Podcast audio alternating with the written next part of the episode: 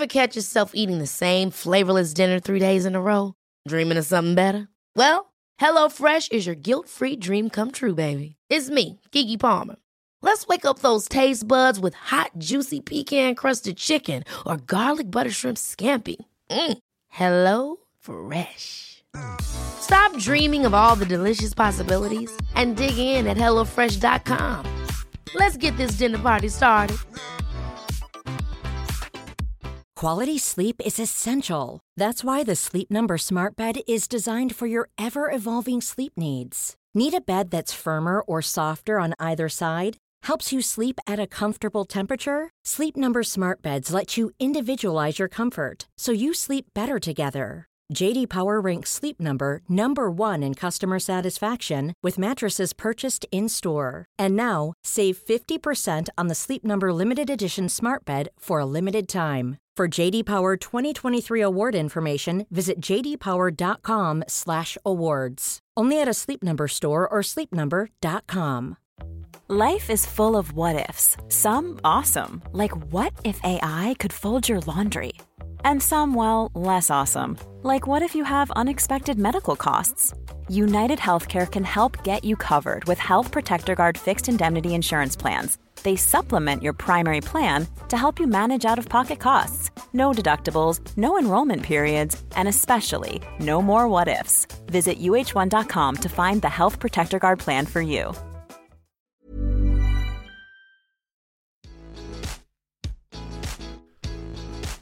Hey everyone, welcome back to another episode of A Little More Good. I'm Dean. I'm Zach. Back with you again. Back again. Yeah, it's good to be. Uh, it's good to be in your earbuds today.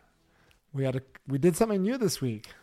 We did. This is one of the goals of our podcast. We want this to be as much as we love to, you know, be on the mic having the conversations. We want this to be ultimately a platform that doesn't always include us mm-hmm. with host takeovers, podcast takeovers with various different hosts sharing various different perspectives coming from various different angles. So uh, we tried something a little bit new this week. We had a guest host that co-hosted with Dean and I, so we didn't quite disappear this time. That's right. We might disappear for future ones, uh, but we shared the host seat with one of our one of our first podcast alumni. One of our first first guests. JKE Jackie Kai Ellis. Yeah, the boss. The boss. She was the podcast. We, podcast boss this week. We we asked her for permission to to join in because uh, the guest that she chose was somebody that we wanted to hang out with. Mm-hmm. The incredible Maurice Li. Yes. Yes, some of you might know him as the OG Maurice on Instagram. Yes. You're an OG if you get your first name right as your Instagram handle. Yeah. And uh, some of you might otherwise know him from his Instagram account, Stay and Wander which is an incredible photography uh, business website service and Instagram account. Like if you are into beautiful, aesthetically shot photos, just stop what you're doing and go follow Stay and Wander. So good. So good. He's Maurice has an eye. He's able to see things that not everybody sees and he captures them and shares them with all of us mm-hmm. through his Instagram channel and and we get into that into into Instagram and how that altered his life, and we get into what he thinks might be next. Uh, something that we're curious about, and we've been having conversation about off the air. Um, NFTs and yeah. Web three.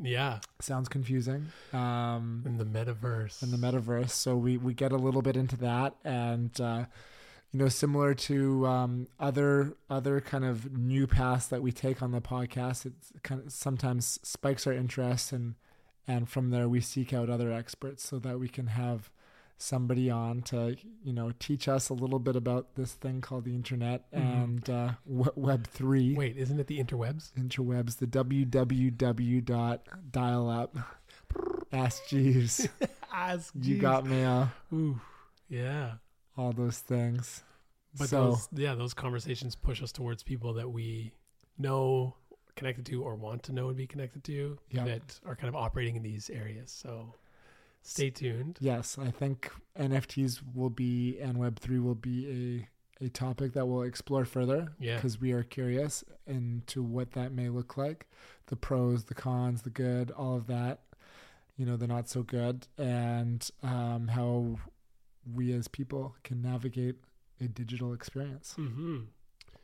Yeah, and, and like I think meaningfully, right? Because there's one thing to to kind of participate in it and just like go along with it, which is like how you know I found myself into like social media Yes. way back when. I remember joining a Facebook group, thinking like that was w- what Facebook was was this like group, and didn't realize that it was this like whole actual platform. yeah. oh my gosh, it was so funny. It was actually with. Uh, someone who I think we talked about on this episode, Jeff Amata. He got you on the, the old Facebook. He he had this well him and some of our friends we had this like Facebook group that was like a rap battle group. oh my gosh. But get this. MC Dean. It was like because it was over Facebook, it was like typed out rap battles, like back and forth. It That's was cool. It, well, was it? I don't know. I It just pictured fun. like uh, Jack Kerouac and Yeah. uh, you know Allen Ginsberg like having like a typewriter war, yes. and this is like the evolution, and maybe you know Web three and NFTs are Web3. the evolution from that. Who yeah knows? but but engaging like thoughtfully is once i realized like oh there's a whole other platform beyond just this group like because i jumped on and made my picture like it was ridiculous like my profile picture i was trying to look like some Yes. crazy like blinged out rapper and then i realized like other people could see Oh my see gosh. that photo so engaging but engaging like thoughtfully and Yeah. intentionally with these, these these things is always a good idea Those early Facebook days, like tag Ah, me, oh and you just like write on people's wall, like "What's up?" And Yeah. you'd like write some funny memory, like "I remember in high school when you like slipped on the chocolate milk or whatever." Yeah. You know, like yeah how times change. yeah Uh, I mean, I mean, I think going to that NFT world because that's somewhere we do go on this podcast. I think it's easy to be intimidated and kind of push away. Um, like I think I'm inclined to be like, I like nature. I like going for hikes. I like the real world. But I think what you said there, intention, bringing meaning. Um, I think this is just like a whole new way of experiencing community yeah um, and in a way where everyone can have ownership. And we'll, we'll get more into that. Yeah, something to something definitely to continue to unpack and explore for sure. But uh, if it feels like, oh my gosh, metaverse, NFTs, cryptocurrency is something that you just like kind of your eyes glaze over, don't worry, you're in good company. Pod boss Jackie Kai Ellis also, along with myself, kind of had a lot of questions about what this means, and you know, Maurice was able to guide us through and really like. Uh, kind of like introductory like safe way Yes. and I think I think we we landed in kind of a cool spot with like some understandings around it. We also talk about art and Yeah. shoes and food and travel Oh yeah, and all sorts of things that are in the analog, in the real world. The so real uh, have no fear. It's not only NFTs and Web3. That's there's, right. There's a whole lot of living in between uh, this and that. you know what? You can never you can never fully migrate to um, the metaverse. because we're living human beings. Yeah, so so there are certain things that you just like you can't you can't uh, remove from the analog experience, and one of those things, is having delicious food. three times a day, sometimes more if you're a snacker like me. It's true. It's, kind of just like from you know wake up to to sleep time, just one big graze. yeah, yeah. Right. if I'm awake, I'm probably feeling peckish. Yes, they call me snacks at work because I'm always snacking. it's true. yeah, It's boy, true. do like a good snack. Yeah, but um, one of our pod sponsors today, the amazing Fresh Prep. Oof, love me fresh prep, life changing experience. They're definitely, you know, well into the all things meta with the internetery. They have a TikTok channel. They've got Facebook, Instagram. They've got their website, freshprep.ca. So they're definitely an online presence. But those delicious meals are delivered to your door to be prepared and enjoyed and consumed in the old analog way. In the real world, in the real world. So if you haven't uh, checked them out, be sure to check them out. They're amazing. Zach is a certified fresh prepper, OG. fresh prepper for life. So get those taste buds ready, people. Yeah, tons of tons of great, uh, nutritious and delicious meals. Like I said, delivered to your door. And you you make them, and you enjoy them. You can even, you know, in this crazy time, you can even have friends over. Yep. It's one of my uh, go to presents too when, you know, we're at the age where lots of people are having babies. Yep. um, or getting married or various things that they may be celebrating. It's the holiday season. What what says Happy Hanukkah better than a delivery of fresh prep Yes. food? So if you've got a friend that uh, has had a new baby and uh, making meals might not be um, as easy as it was before, or you know you just want to say congratulations in a tasty way, uh, Fresh Prep is my favorite gift to give, and uh, we can make it easy for you because we have a promo code for three free meals. That's right. We also love to give gifts. Yes. So check out uh, when you're at the checkout, use the discount code or the promo code SC Juice, all caps. They'll get you three free meals. My goodness. That's a good week. All right, hit that promo, get those meals. You won't regret it. Change my life, can change yours. I don't say that lightly. That's right. Uh, I'd just be eating cereal and toast and smoothies if it weren't for Fresh Prep. So, all right. So this week we got a co co-host boss Jackie Kai Ellis, the one, the only, and the legendary Maurice Li. So I hope you guys enjoy. All right, we're doing something new today. Brand new, brand new. Brand new. We've got a new boss in town. That's right. Gosh, stop calling me the boss. It's stressing me out. No. it's Okay, boss. Whatever you say, boss. So we're trying something new. We've got podcast podcast alumni Yes. Jack, Jackie Kai Ellis here, Back and uh, she's, Hi. she's the boss today. I, I, okay. Can I be one of those bosses that we all just like lead together? Like one of those diplomatic, inclusive bosses? You're Yes. the boss. You gotta do whatever you want. Collaborative team. I mean, Yeah. it's, it's all the rage.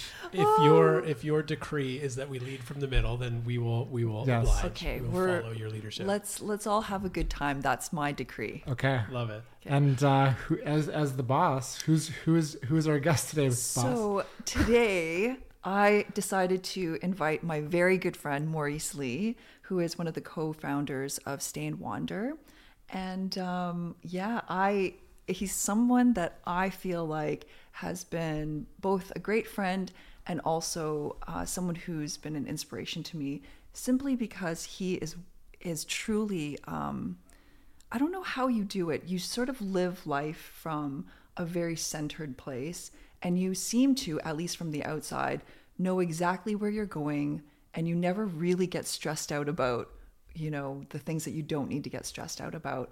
And you seem to live life in a very happy way. And so that's always been very inspiring to me. Also, he's a great advice giver. I've gone to him for every single problem I've ever had, and he's always given me great, very centered advice. So, anyway, apart from his very uh, many prof- professional accomplishments, he's also a very admirable human being. So, anyway, welcome, Maurice. Well, thank you so much, Jackie. That was a, a very generous performance review, boss.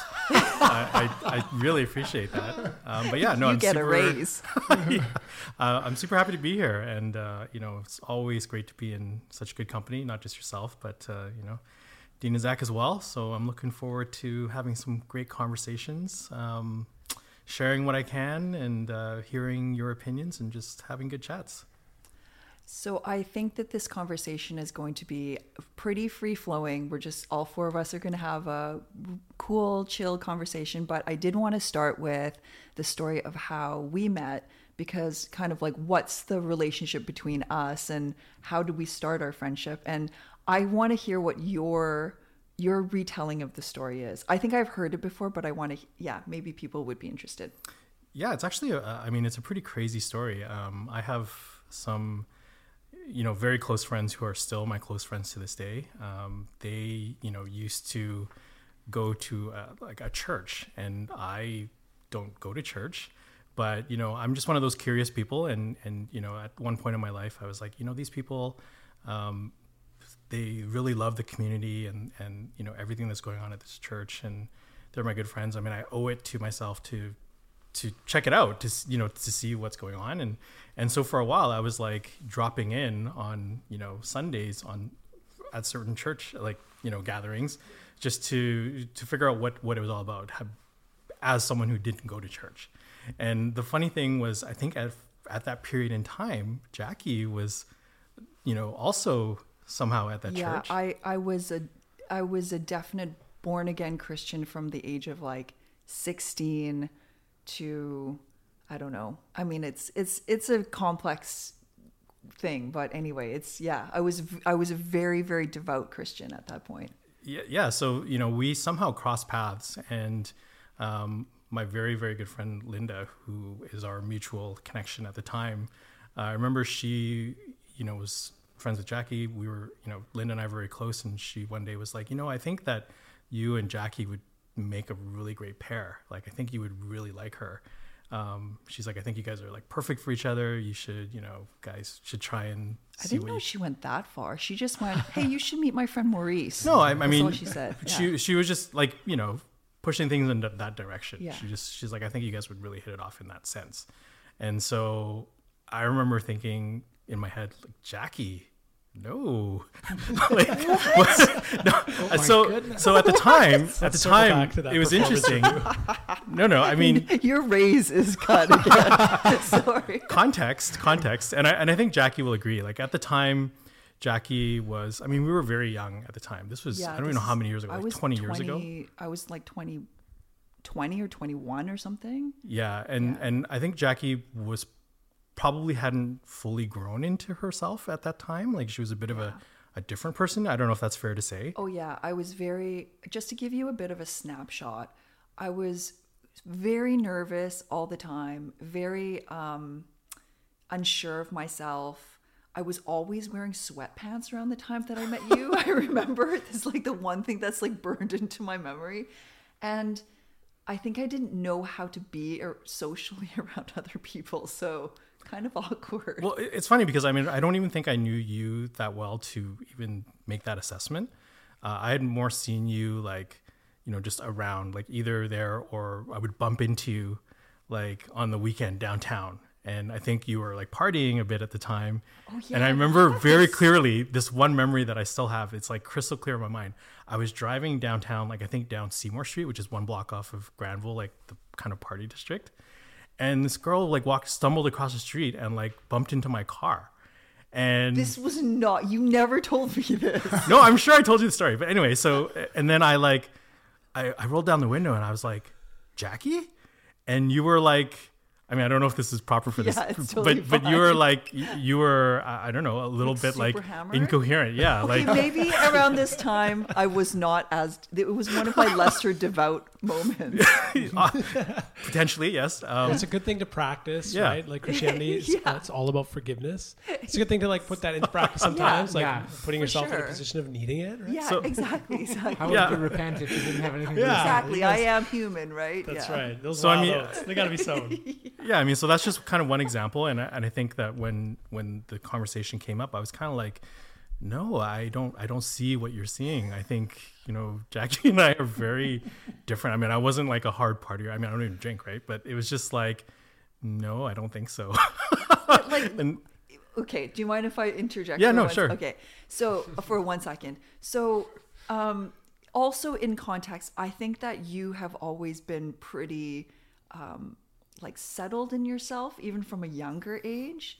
Would you say? Like, I don't think from the time from that time till now. Obviously, you've evolved a lot as a human being. Everyone does, but you seemed pretty sure of yourself and and pretty concrete and grounded, even at the age of like twenty something. yeah i i mean i i, I haven't really thought about it that way but i i guess so i i, I am pretty like I don't know what the word is, but even keeled. Yeah. Um, so yeah, so so that would be accurate. And then, and then yeah, it, it was just funny because I was like, I don't think I, I don't see what you see, and let's never talk about this again. Weird, right? And and the the crazy thing, I, I don't know if there was anything else to fill in, but basically Jackie and I didn't see each other for like I don't know what twelve to fifteen years after that. Yeah, but I do remember um, our mutual friend did get us to have dinner at her house. Oh You and I, Oh, and then what? her and her husband. Yeah, do you remember this? no, that I don't remember that at all. Okay, see, that's how much I thought of. no, Okay. so we she made a pot roast, which was her thing. I still remember how she made the pot roast. I don't know if you guys want me to get into that, but it involved putting like powdered soup into the pot. Anyway, whatever.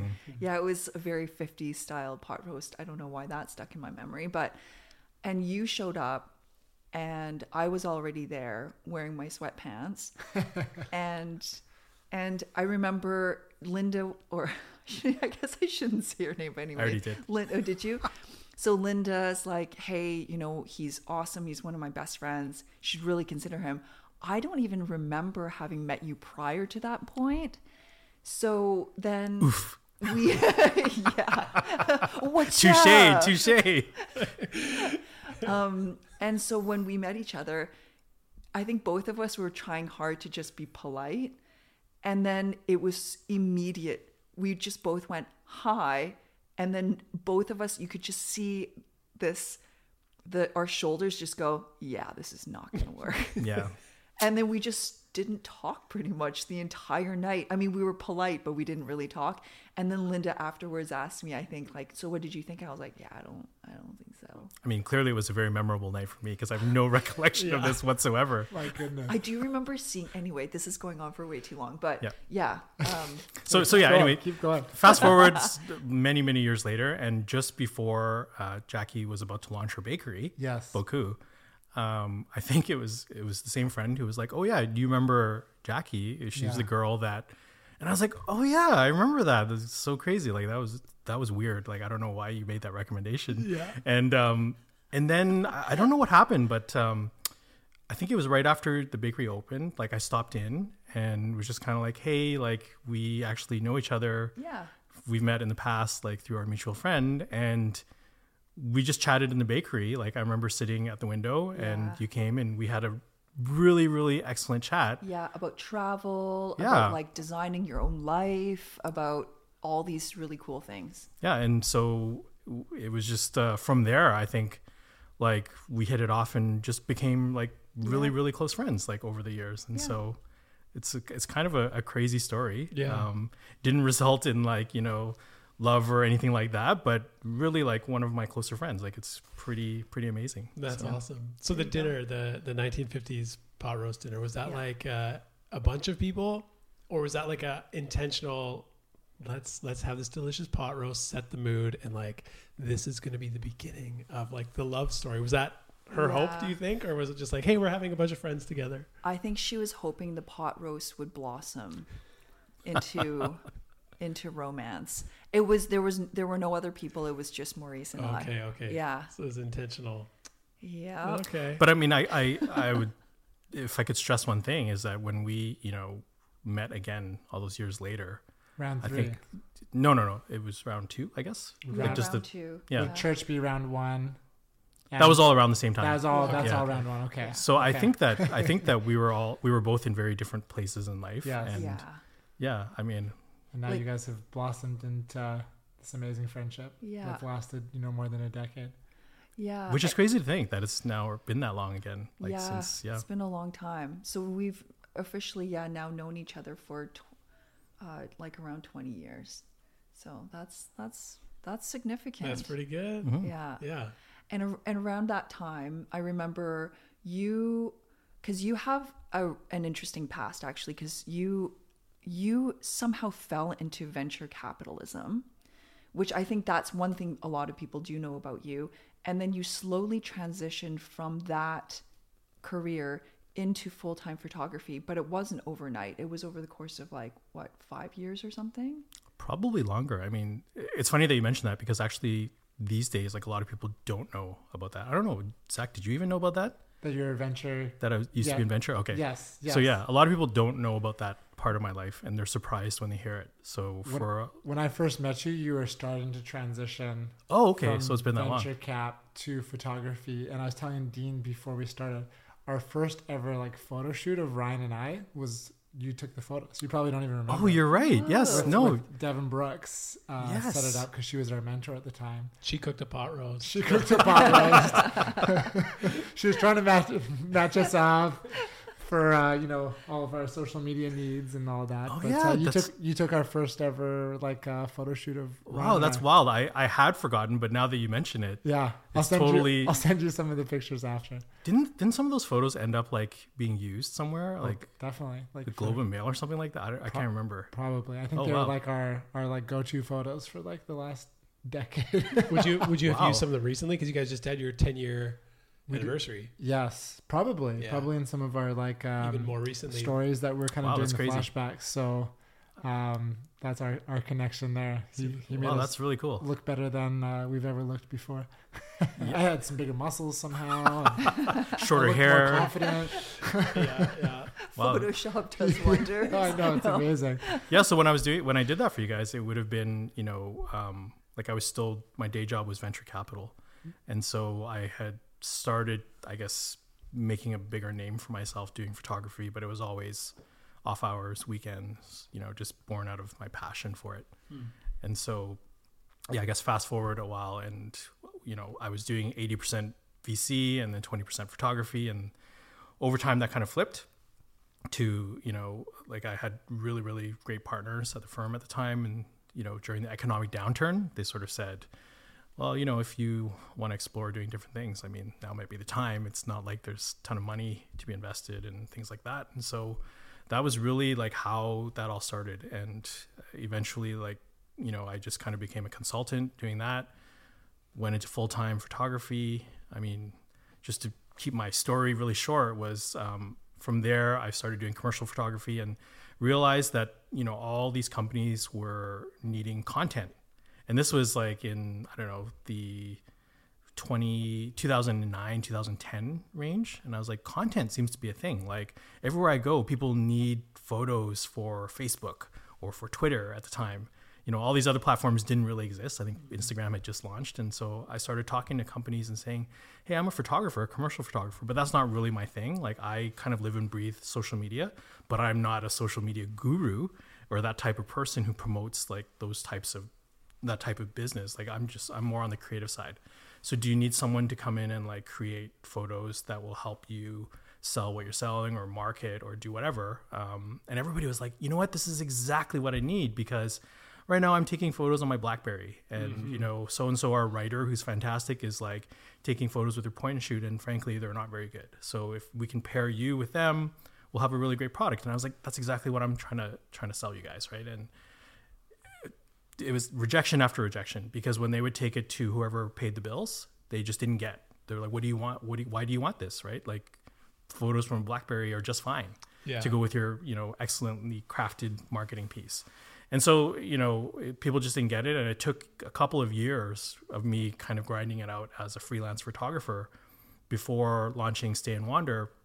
And you know, along the ways, I had a couple of big wins. Like I was hired by um, what was called uh, Tourism Canada at the time, and now Destination Canada, to work on Will and Kate when they visited Canada on a tour, their first visit. Um, so I was like the official press photographer for you know the tourism sector and also like for European press.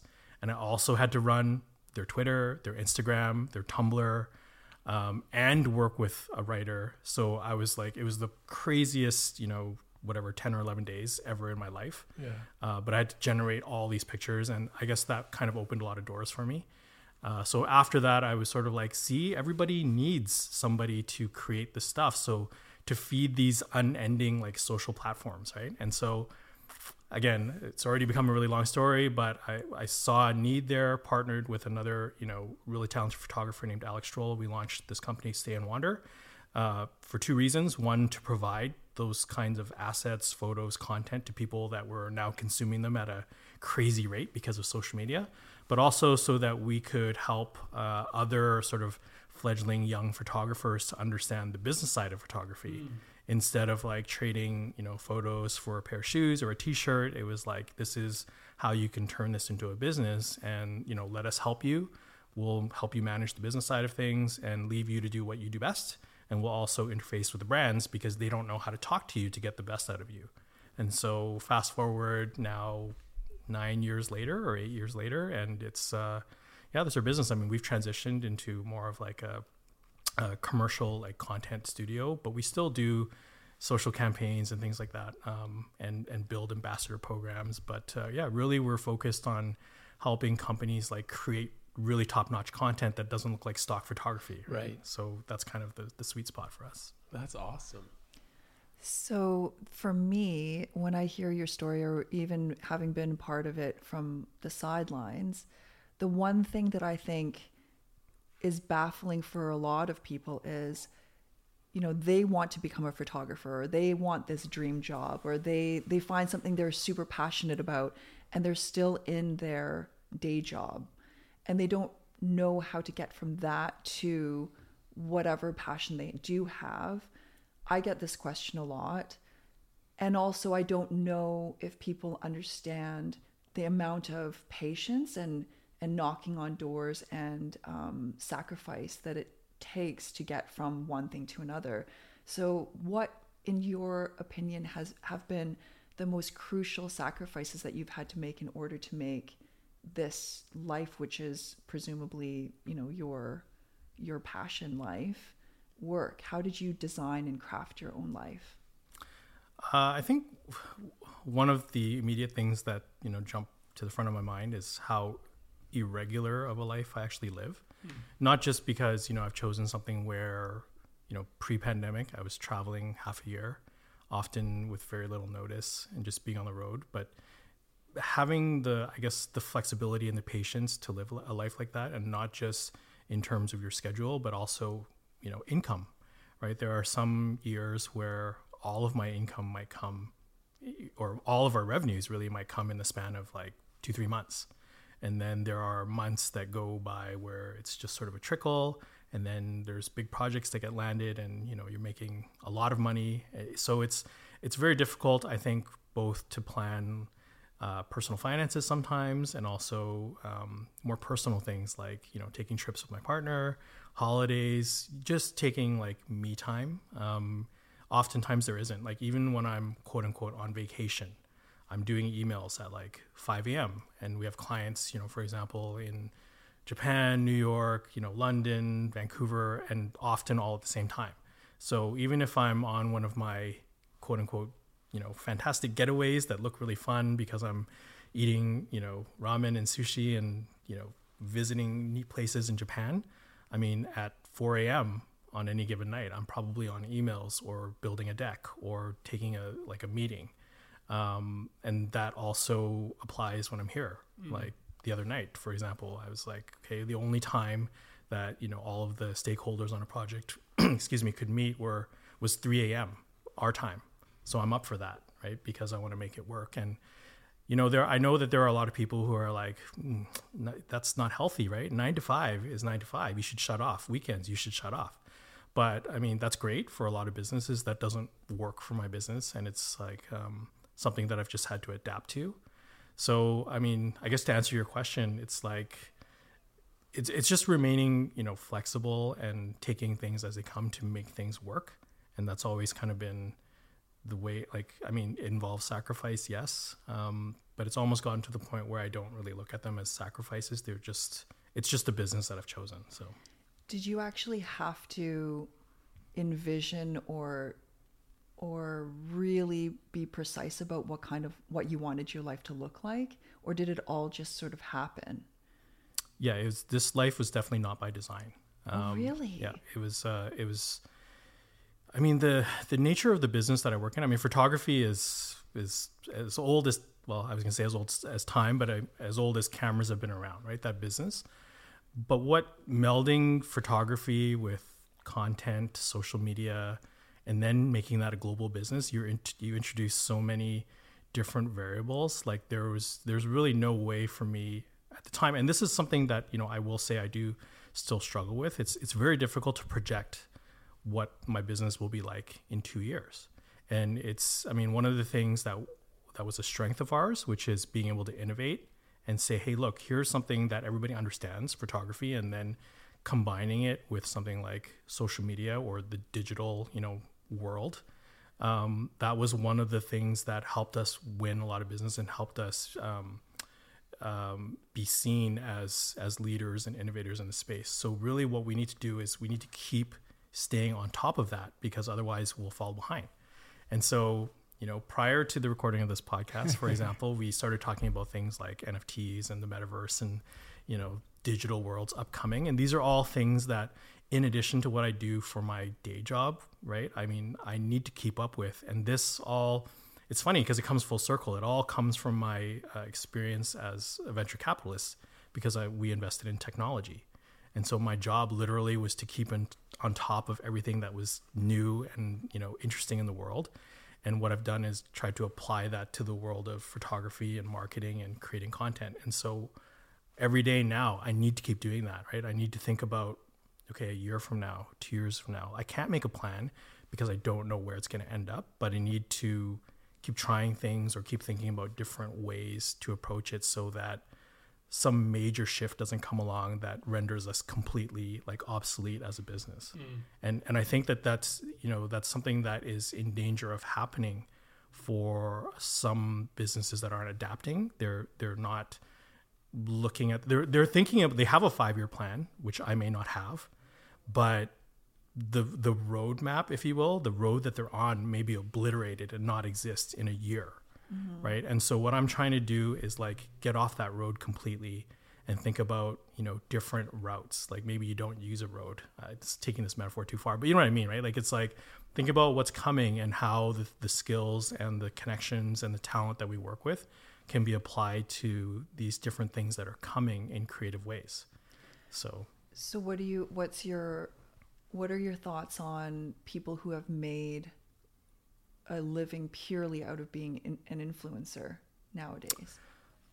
I think I think it's it's great. It's um I mean it's it's I don't look down on people like that. I mean obviously we've been in that space. We know a lot of people who do things like mm-hmm. that. Um, but the reality of it is, you know, it's become a very commoditized thing, right? And so it's no longer so magical to have like a super talented influencer. I mean, there are obviously we still talk work with a lot of people who are at the top of their game, like the best at what they do in terms of storytelling and you know just what they can deliver in terms of visuals, be it video, film, like or photos, etc.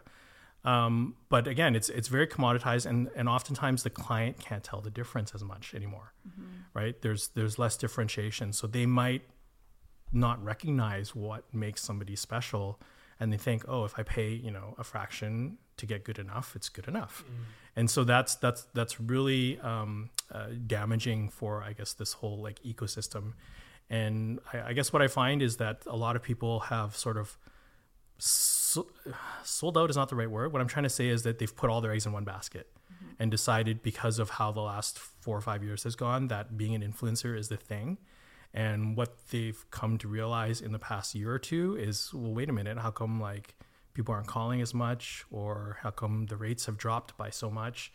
They just they're not thinking about it from a, broader sense of like, you know, there may be, I may still do the, do it the best, but there are nine to 90 other people who are doing it just like almost as good and good enough for the client and so you need to think about other ways to pursue you know or, or to translate your talents and the skill set and the experience that you've had into um, doing something slightly different. And and i think that that's kind of we reached that point where i mean you've all seen this where people mention the word influencer and everyone's like Ugh, influencers like they just roll their eyes right?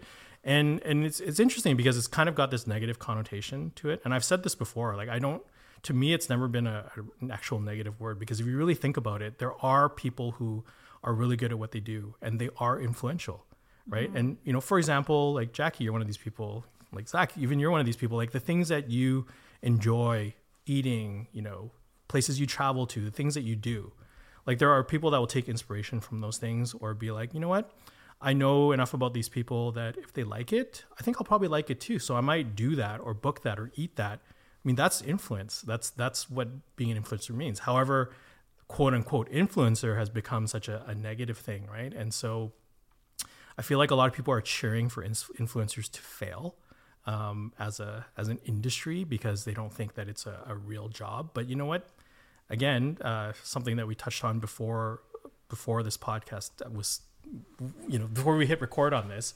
But moving forward, um, the world is going to get more and more virtual, right? Mm-hmm. And and that's something that we could spend hours talking about. And you know, a lot of people laughed or groaned when uh, Mark Zuckerberg, you know, announced that they were changing Facebook's name to Meta because they saw the future as the metaverse, which is really like, you know, a virtual world where things, you know, exist digitally. Um, I mean, we're not, we don't want to get into the bones of this, but you know, as that world rises, and no matter whether you believe in it or not, it's happening. Um, maybe not as quickly or to the extent that some people are predicting, but it's it's already happening and has been for years. So when you get into this kind of more, a more digital world, like influence is kind of something that that is real currency in that world because you don't have the benefit of like sitting down with someone to convince them you're to, you know, have a fancy costume or a fancy location or a fancy bauble or collectible or what is, whatever it is that people will look at and want or be able to like look at and somehow like perceive or judge your status or you know it sounds terrible but your worth in like that kind of digital world. And so you know right now what people are wrestling with is how to make it so that you know your worth is not just you know what you have collected um, but i think that will come because that's just kind of where we're at right now and obviously everybody's very skeptical about that. But at some point you're gonna you know start to figure out like hey um, i don't even need to buy cool sneakers anymore because i have you know a digital locker full of cool sneakers. And guess what? I see zach you know once every two years but he sees me once every other day online. Mm-hmm. so is it more important to me to have like interesting cool sneakers when i see zach or jackie like once every two years or when they see me every other day you know I, I want my outfit to look interesting online yeah and and when i'm you know showing those things off like in my digital collection which is now more important and a and a and a you know a better sense of what I actually am or have. That's right? so sad.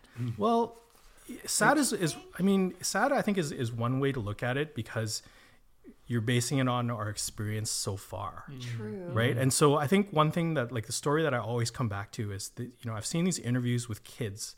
Like kids we're talking age like 9 through 13 and they interview them and parents are like, hey, um, you know, for Christmas this year, what do you want? Do you want a cool pair of sneakers? Or do you want a cool pair of sneakers for your avatar in the online world? Or do you want a cool new jacket in real life to brave the cold? Or do you want a cool new jacket for your avatar in the meta world? And the majority of these kids are now like, I don't care about having a pair of sneakers because I don't go out. Like, especially right now during the pandemic, yeah. obviously it's going to change, but we're moving in that direction. They're like, give me those digital collectible sneakers yeah. or give me that cool jacket online because I want to look cool in the digital world. So to them, this this idea that you have, like we're kind of dinosaurs, it's not sad. That's just the way it is. That's their representation to the world. It's like you buy a nice coat for winter. Why? Because you want to look good and feel good about yourself when you go out into the world they want to do the same except the world that they're going out to is a digital world mm-hmm. however there there is a, another facet which is you know when i when i buy really beautiful things yes obviously i'm not i'm human so there are times when you buy beautiful things for status or to get other people's admiration or whatever it is but there's a large portion of what i purchase and that's simply for the the pleasure of the experience of of using it and feeling it in your fingers or you know for example the the exa- the the the example that I use often is you know I don't buy my morning coffee mug to impress everyone else. I buy it because it feels really good in my hands. I love the way it feels. I love the weight of it. I love the way that it feels you know when the coffee's in there and the the heat's heating up my hands in the morning. Like I love the shape of it, the aesthetic. And that's for no one else. And so in my mind will this next generation lose out on the the true beauty of owning things which is not necessarily the thing itself but it's the admiration and the experience of the thing. Well i mean i agree with you but beauty is in the eye of the beholder right? So all of the things that you just explained enjoying they may have no care for right? They literally i, mean I'm, again it's hypothetical yeah but i mean i'm just sort of I'm trying to see things from both sides. Mm-hmm. because yes. I, I, work in a world where I, I, I actually hang out with a lot of people that are younger who have very different perspectives from myself, which are I would say more closely tied to your perspectives on things, right? But I, I mean, over time, I've gotten to understand it's like they could care less potentially about that warm fuzzy feeling of holding a warm mug because they get a warm fuzzy feeling literally from having like a collectible version of that mug that they can store in a locker that maybe nobody sees, but they know that they have, and they can carry that digital wallet around with them wherever they go. And when I say wherever they go, I mean physically, like to the Starbucks on the corner or the cafe, but also wherever they go as they traverse this new virtual like world. Yeah. Which is a crazy thing. Like it's so much to wrap our heads around. Yeah. And I'm Jackie's shaking her head right now. yeah, I, I just feel like if if I didn't already feel old, this is making me feel extremely oh, old. Well, we're kind of like, I don't know, we're we're somewhere in the millennial spectrum, but like this is like Gen Z language, like uh, to kind of echo uh, what Maurice was saying. Like I'm just I just brought up this post here, um, like people our age, I'm uh, doing air quotes here, spend fifty percent of their attention on screens currently. And they're saying the younger generation spends, Gen Z generation spends 90% of their attention on screens. So it's like, our world we're kind of this hybrid kind of generation that like still lives you know half of our time functionally in the quote unquote real world.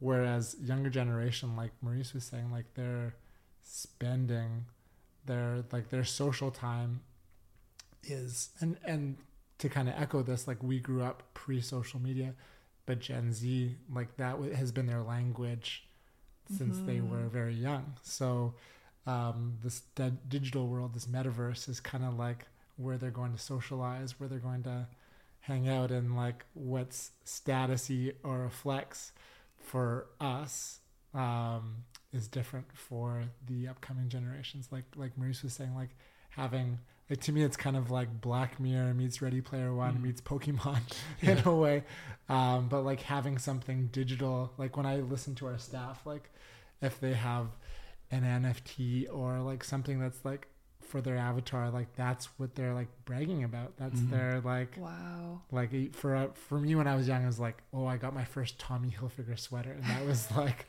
you know, that was my status, you know. That is cool. But now, right, Tommy. but, but I also think it's you know it's a bit divisive to to concentrate on people wanting Right. things as a flex right, because that once Sorry. you get past that it's it's where you start to really understand like I, I mean I, I can give you a better example. Like I some of you know like have been a long time sneaker collector. Yes, like I you know there are sneakers that have for sentimental reasons for historical reasons for art reasons for design reasons. Like I collect sneakers for a lot of different reasons but I obviously have probably more shoes than I can wear and a lot of them just you know sit in a box. And and they're for me to enjoy. Like you've not seen 0.5% of like what I Nor have would I be able to appreciate them. Correct, right? Right. So so what I I guess the example here is like I may like open a box and be like, "Oh, you know, I remember everything that went into getting the sneaker. Like I had to fly to Japan, meet a guy in the back alley in the 90s, you know, like we couldn't speak English, like, we didn't speak the same language, but we made this deal and I got this limited pair of shoes, so they're always going to have value to me because they represent a moment, a time, and I appreciate the design, what have you, the collab, what have you. And so for these, you know, this younger generation, or not even, I don't, I don't even want to keep saying yeah. younger generation. I shouldn't. I shouldn't like classify it as an age because I think that's yeah, because like, there are a lot more people coming online, like Yeah. of all ages, who who Yeah. get it. Or get it is not the right word either. It's just that that's the way that they've chosen to live. So, I mean, just to use a direct parallel, it's like let's say they have a digital sneaker collection. Mm-hmm. I mean, same as me, they're like, well, I'm never gonna wear these shoes anyway, but and and we get into this whole like unique, you know, NFT things being a unique thing. Let's save that for another discussion another day. but let's say you have like a, a, a sneaker in your digital wallet that only you like you have it and you appreciate it because you know that you're the only one that owns that because it's limited digitally for you know using the NFT technology that we're not going to get into but but it's the it's a parallel right you're like I have this I'm enjoying it I'm not I'm not going to email or message you guys and be like hey check out my the digital sneakers I bought cuz I know you guys don't care Yeah. right but I have that and I care and it's like my collectible it's my thing but that can extend to so many different things. You might collect like digital versions of blank, right? It could be stamps. It could be like, I mean, we're still scratching the surface because we're using all these old references, yes, right? But it could be anything. And and what you're trying to, what you're starting to see is like, it's this nebulous blob that has flower petals and like you know googly eye- eyes, and it's a unique thing that I want to collect, and I'm proud and happy, and it makes me feel warm and fuzzy for having this in my collection not just because I wanted to be able to to flex. Yeah. Maybe one day I can, but just having it, like just like somebody who keeps a book of stamps in you know Just that- like in an art. I collected hockey cards when I was Hundred percent, yeah. younger, and people can, collected Beanie Babies or Pogs or whatever. Like just that idea of, you know, gamifying collectibles in a way. I Yeah. don't, like, did you collect anything when you were young, Jackie? I also collected hockey cards. Ooh. Yeah, but I, you know, the thing I was most proud of collecting was I collected candy. Wow. you didn't eat yeah. it? No, because well, I wasn't allowed to eat it. But then when I started getting allowance money, I decided I was just going to start collecting, trying to get one of every different kind of candy. Yes. And then in true me style, one day I was like, yeah, I'm kind of done with this. And I just put it all in a bag and just gave it to my cousin. I just didn't care anymore. I was like, I it. think I'm I think I've done it. You're done I've, that phase. Yeah. Yeah. Like I didn't look at it, never looked back on that candy collection. Probably had some like Spice Girls chewing gum or like. No, I was too old for that. Shoot. I remember that. You remember oh, those? Oh yeah. I collect. I had all You like those collected them. Yeah. I just, I just got it for the gum. Oh yeah, yeah. yeah, I didn't have those like little pictures. Yeah, anyway. yeah, But it's so interesting too because I think it ties to like this idea of community, which is something that we're all looking to create. And online, we can find it with people that are across the world from us. And when you think about like collectibles and all of this, it's this longing, I think, to belong somewhere and to have like a group. So you might not, you might have your physical like proximity, close friends that you see regularly that you would never say, oh, check out my like online sneaker connection or collection. But you would have friends online that exist that like have the same passion mm-hmm. for for these things these collectibles. And in that way and it's not even necessarily like a flex. It can be to be like oh i got this like rare piece.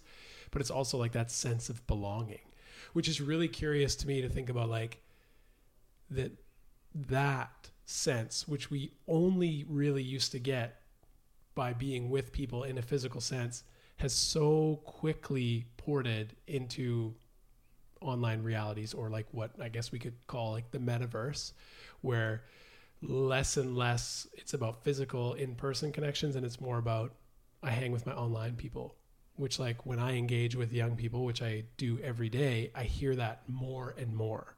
Well, I don't have any friends here. Mm. I hang out with people online.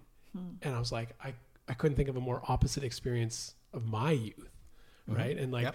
so it's just interesting how it's is all levels of of business of friendship of collection like it's all porting over into this online world and the value that we ascribe to it is is our own to say. Whereas like in the past we'd say oh that's absurd that you want to like live online or have these collectibles online you're going to miss out on the the experience of true friendship to which people would say no i'm not. Like i'm mm-hmm. totally experiencing true friendship. It's just like mediated through rather than going to a bar like we log in right And in some ways, it makes it so much easier for because I remember one of the hardest things when I was growing up is that I didn't know anyone like me, and I couldn't meet anyone with the with the same ideas or and I always felt like an outsider.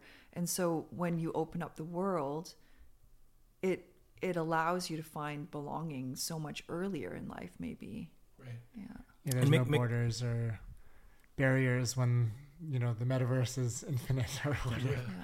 I was gonna say, make no mistake that like for a long time yet, people are still gonna be like, "That's absurd," Yes. or be like, "Don't be ridiculous," you know, get outside and, and talk to somebody in person. But I think the difference now is we're reaching that point finally where it used to be that those people would feel shunned, it might you know hurt their self esteem, they might be like, "I'm an outcast." I mean, we're getting to that point where you're starting to see signs of the transition where a lot of those people are just like, okay, like I think you have your head stuck in the past, and I have, you know, my group of people, my community, who we all know that you're wrong, or we all know that what we're doing is something different, but it's you know to be respected, and it's it doesn't matter if you don't like what I'm doing. You can call it absurd, you don't understand it, whatever that may be, but it's happening, mm. right? And that's I think the difference from like when we were growing up, mm-hmm. because as soon as you started having your own ideas and doing things like that, you were suddenly part of this small group of people that were like, "Ooh, they have these weird interests," or like they're they're so obscure. Whereas now, I mean, I think that if somebody has never heard about an online community or you know, again, metaverse, bringing all these terms into it, or you know, what have you, they might think that way. They might be like, you know, live a real life, buddy. Like, you know, what you're doing is absurd.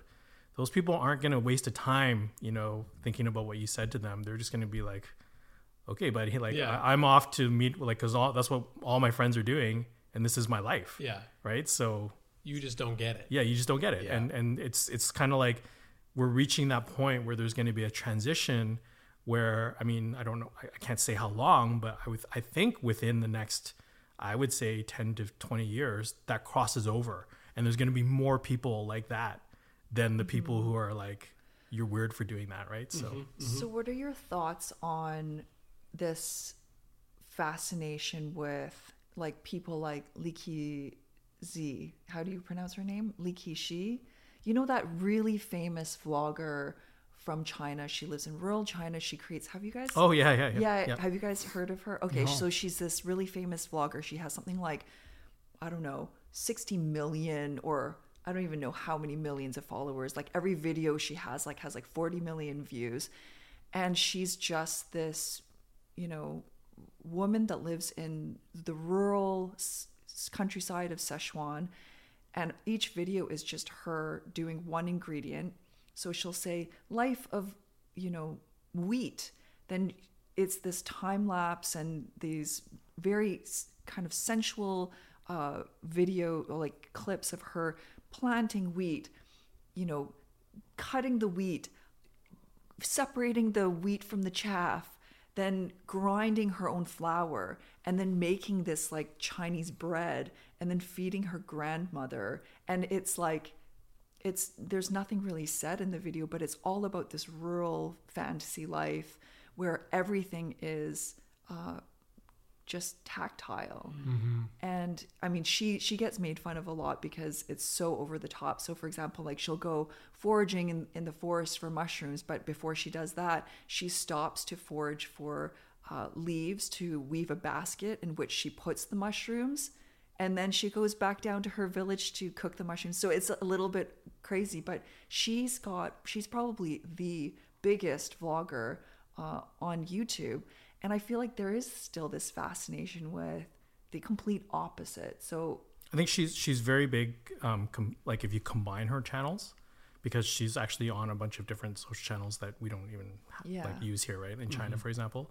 Um, but I know exactly who Jackie's talking about, and you know, like there's various qualities to the videos that she puts out, right? It's part ASMR, it's part like the beautiful quality of just the filmmaking. It's the you know it's it's like somebody's teaching you how to cook without the the steps, um, and so yeah, it's like there's just ugh, sorry. Busy man. yeah and so so yeah i mean just, uh, I, I don't know if that's quite related. That's more like an escape for a lot of people like just you know seeing some i mean there's a there's a whole bunch of, of people that put out content like that now like different experiences like have you ever seen um i mean not quite the same but like a walk through tokyo in the rain Right. right and it's like a five hour video um and and and it gets millions of views right like Well, I wonder. I wonder if there's something to that where, like the the kind of analog, like old school experience will be portrayed through these mediums, and that it'll be something that's like, uh, like idolized or venerated as like this way of life that existed, or some people still live this way, but it's something you can participate in just by like watching it or observing it, but not actually doing it. And if that's like part of the whole move is you don't have to do it. You can like watch it to get that experience. Cause like I'm never gonna go forage a leaf basket and then mushrooms in rural China. you're but not like going to grow your own wheat and make your own flour why limit What? yourself I know, right? Yeah. dream big come on Dean. Don't limit yourself, Dean. look at the wilderness outside your window yeah, it's right here. Yeah. But like I, I wonder if people will just be content finding pleasure in like the digital version of that mm. rather than being like, oh, this is something I should go do.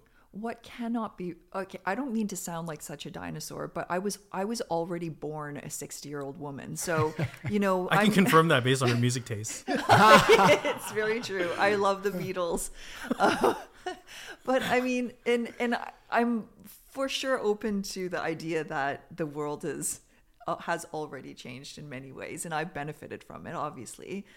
But there there are things.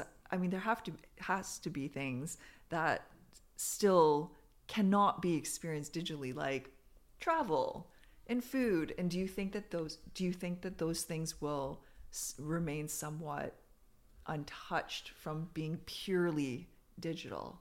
No. Really? Whoa. Food? Come on, really? I mean, who's to say like what what sensory things can be tapped into with oh, technology in, in the coming years? I mean, I'm not going to say no. It's going to take a while. I mean, am I a futurist? I, I don't know, maybe, but but I mean, you know, like I mean, years ago when we were talking to tourism bureaus, they were already looking into, you know, VR virtual experiences, because I mean, I, we we run a, a really big travel channel. A lot of people don't know this, but we run at, at Canada on Instagram, and there's a really large following from around the world. And when I go through those comments, it's really interesting because there are literally on almost every post people that are like, I love Canada so much, but I don't think I'll ever be able to visit or see it in real life. Or my dream is to like see it in real life. So imagine if, and this is really within grasp, like we're talking in the next couple of years, right? Imagine you can't come to Canada, let's deliver Canada to you so you can have a virtual sensory experience you know even though you're living in i'm just to you know throw out a country but let's, let's say you're let's say you're living in siberia and you know you can't imagine what it would be like to experience like you know sunshine in the okanagan and wine tour or whatever. So you bring that to them as a virtual experience. You bring chefs and you know sommeliers and things like that to lend that the realism of it. And you serve that while they're going through these virtual experiences. I mean that is well within the grasp. And depending on the cost of the technology, not a massive, massive investment. But then once you've delivered that experience, those people may be inspired or they may get, you, you know, it might ignite, ignite a passion in them to work double or triply as hard to get here one day, to experience for real, for real, because they fell in love with the virtual experience. So what happens to the people like uh, Jackie and myself if we don't adapt and we're like kind of living in this analog world? Nothing happens. reading you- books. I mean, we are at that age where, We'll just get old and die? yeah, pretty much. I mean, the, oh no. I mean, I, I don't, the world is not going to change over completely either way, and not for a long, long time. Okay. I mean, even if we look, think back to like all these science fiction movies that we see. I mean, you guys have all seen movies where people are living in, in like colonies in, in Yes. on Mars or whatever. There's still these pockets of people that are like, you know, trading real tools or like old transistor radios because they're like, you know, this is the past that we know. I mean, that is thousands of years away, right? But I mean, there's Okay, there's room for both. All, all I'm getting at is, like I said, you know, a few minutes ago, we're at that point where there's a transit where you can see the transition. It's no longer like, don't be ridiculous. Real is best. Real is the only way. Yes. And the people that don't necessarily believe that, like, kind of be like, oh, okay, like maybe you're right. That's not. We're at that point where people are like, hmm, I think you're wrong. Yeah. And I, I can start living my life the way that I want to, potentially virtually. And you can keep doing the things, the things that you want to. We can coexist, right? There's options for both. And businesses, you know, marketers, they just need to adapt because you can now, like, you know, market and sell your services to both. Right. So I don't think it's the kind of thing where it's like, ooh, I'm a dinosaur and I'm going to be left behind. Okay. I mean, you don't have to partake for now.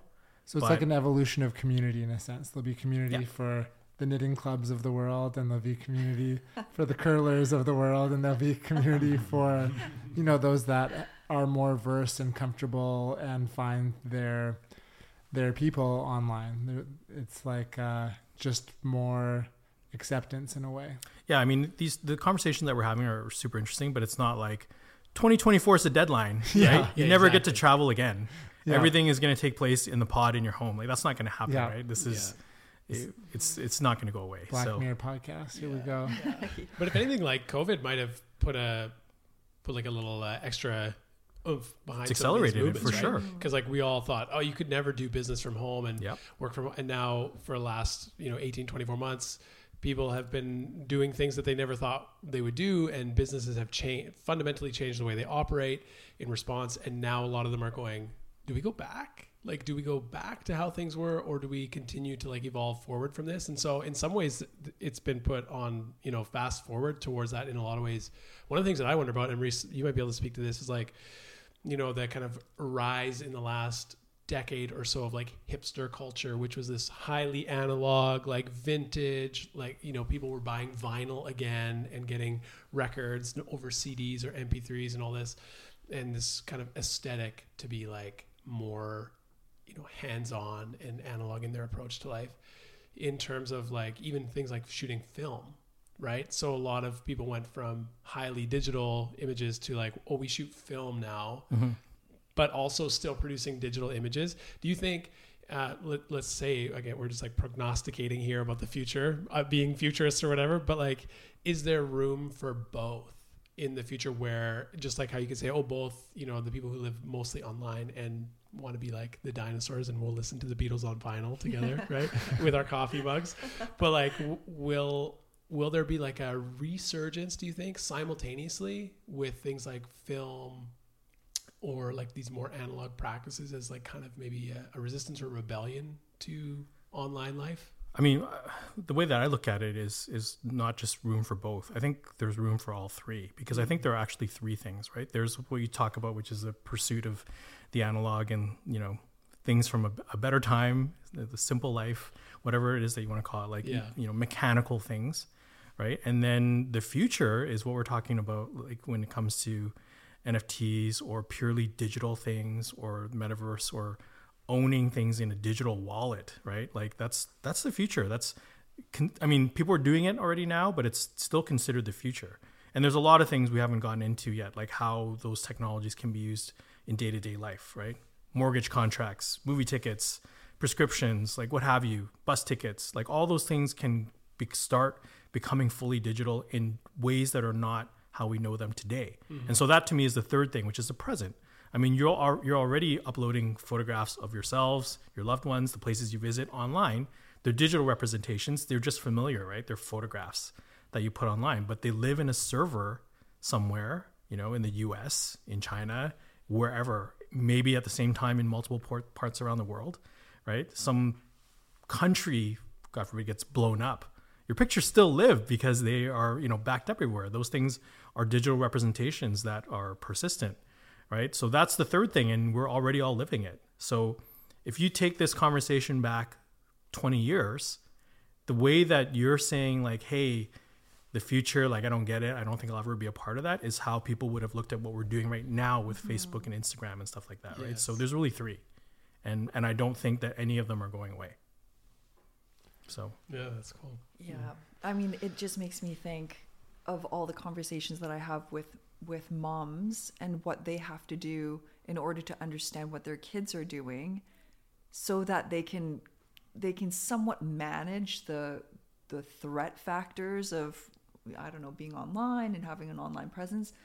I'm having a very mild panic attack about the things that I'll have to do in 15 years or maybe it's going to be less than 15 years. I don't know. I've never been a parent, but like thinking about that, like what am I going to have to learn to in order to keep my child from I don't know whatever digital threats there are in the future. I, do you guys think about this at all as parents? Uh, yes Yeah, I, I mostly think about like moving to Salt Spring and like running away from everything, but I'm buying vinyls. I do, and buying vinyls and growing your own weed. growing my film. own shooting film. But yeah, totally. I think like, I mean, I saw a funny tweet the other day, and uh, I, maybe it's insensitive, but I, I had a, a laugh at it. Like, my first thought was you have to be. When we grew up, you know, there was physical bullying or any of that, you know, but it was always in person. Once you went home, you know, that was your safe space. Now there's online bullying and, you know, different versions of social lives that you have to be aware of. Uh, catfish, predators, all that. I mean, I'm focusing on the, the negative things, but I saw this tweet and it kind of made me laugh. And he was like, when I was a kid and I got bullied, you know, there was no turning it off. When I get online bullied now, I just turn my computer off Yeah. which maybe is insensitive, but I kind of had a laugh, you know, like Yeah, you can yeah. like, you know, turn off the trolls and turn off the haters. Yeah. Um, if they're digital, you just, you know, unplug. Yeah. In person, they follow you home. Yes. Right. Yeah. Yeah. So I kind of had a laugh at that. And Yeah. maybe, maybe there's some truth in it that we can like choose, we can be more intentional in what we participate in. If there's Mm-hmm. a space, whether digital or in person, that's making us feel unsafe or threatened, like our, our participation Mhm. some of it uh, we can opt out of. Well, and hopefully with every generation, they get more sophisticated about their own um, boundaries. Yeah. Whereas, you know, we grew up, I mean, for me, I think I first logged onto the internet at like age 13 or something. Yeah. something. I was like, what is this? Dial up. Yeah, dial up. Um, Screech. Yeah. yeah. And and so it's it's really there's not not a whole lot of sophistication in this generation about you know how does this what role does technology play in your life in this so it feels like we're almost toddlers being like Mm-hmm. all or nothing this food's going in the mouth or i'm spitting it out or you know so it, yeah It's a good image. It's a good analogy. i don't know I, i'm just getting ready guys with Yeah. my with my metaphors so You need them. Well, should we? Um, what do you think, podcast boss? Um, Oh. I Yes, was boss. podcast boss over here. I got to run this by you. I've got a question idea. oh yeah Yeah, okay what do you think? We, Yeah, there's please, a direction that I was curious about with uh, our man Maurice over here. Just like going, we're going from digital to to analog here. That'll be one of our themes. you know, we haven't traveled a lot in the last few years, and you've been someone that has seen a lot of the world. And uh, you know, for those who are listening, like a lot of us have wanderlust once again, and or having some of those experiences through Instagram or YouTube or whatever it might be.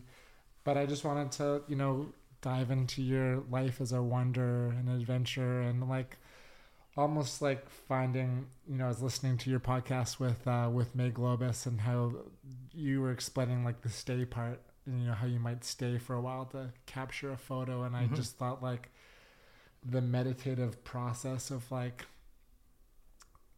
being almost immersed in your surrounding to capture that photo like becoming one with with where you are. Um so if we could talk a little bit about you know wandering the world and and finding intention and mindfulness through your practice of photography. Are we is that okay to go that direction I I totally greenlight this. Go Okay. for it, Mo. So I, I guess just sign off Si- i got sign off yes, yes we're good to go. up to the top. We've been greenlit. yeah Uh, yeah, I guess just to I guess to explain to your listeners what you're referring to, um, the the name of my company, Stay and Wander, um, where it comes from. Like a lot of people think it has to do with like, oh, that's perfect for like hotels and for travel, and it is. But the the original intent was like name came from how uh, when you travel, like sometimes it takes a lot of patience and investment in time and planning to capture a moment, the, the moment that you want as a photographer.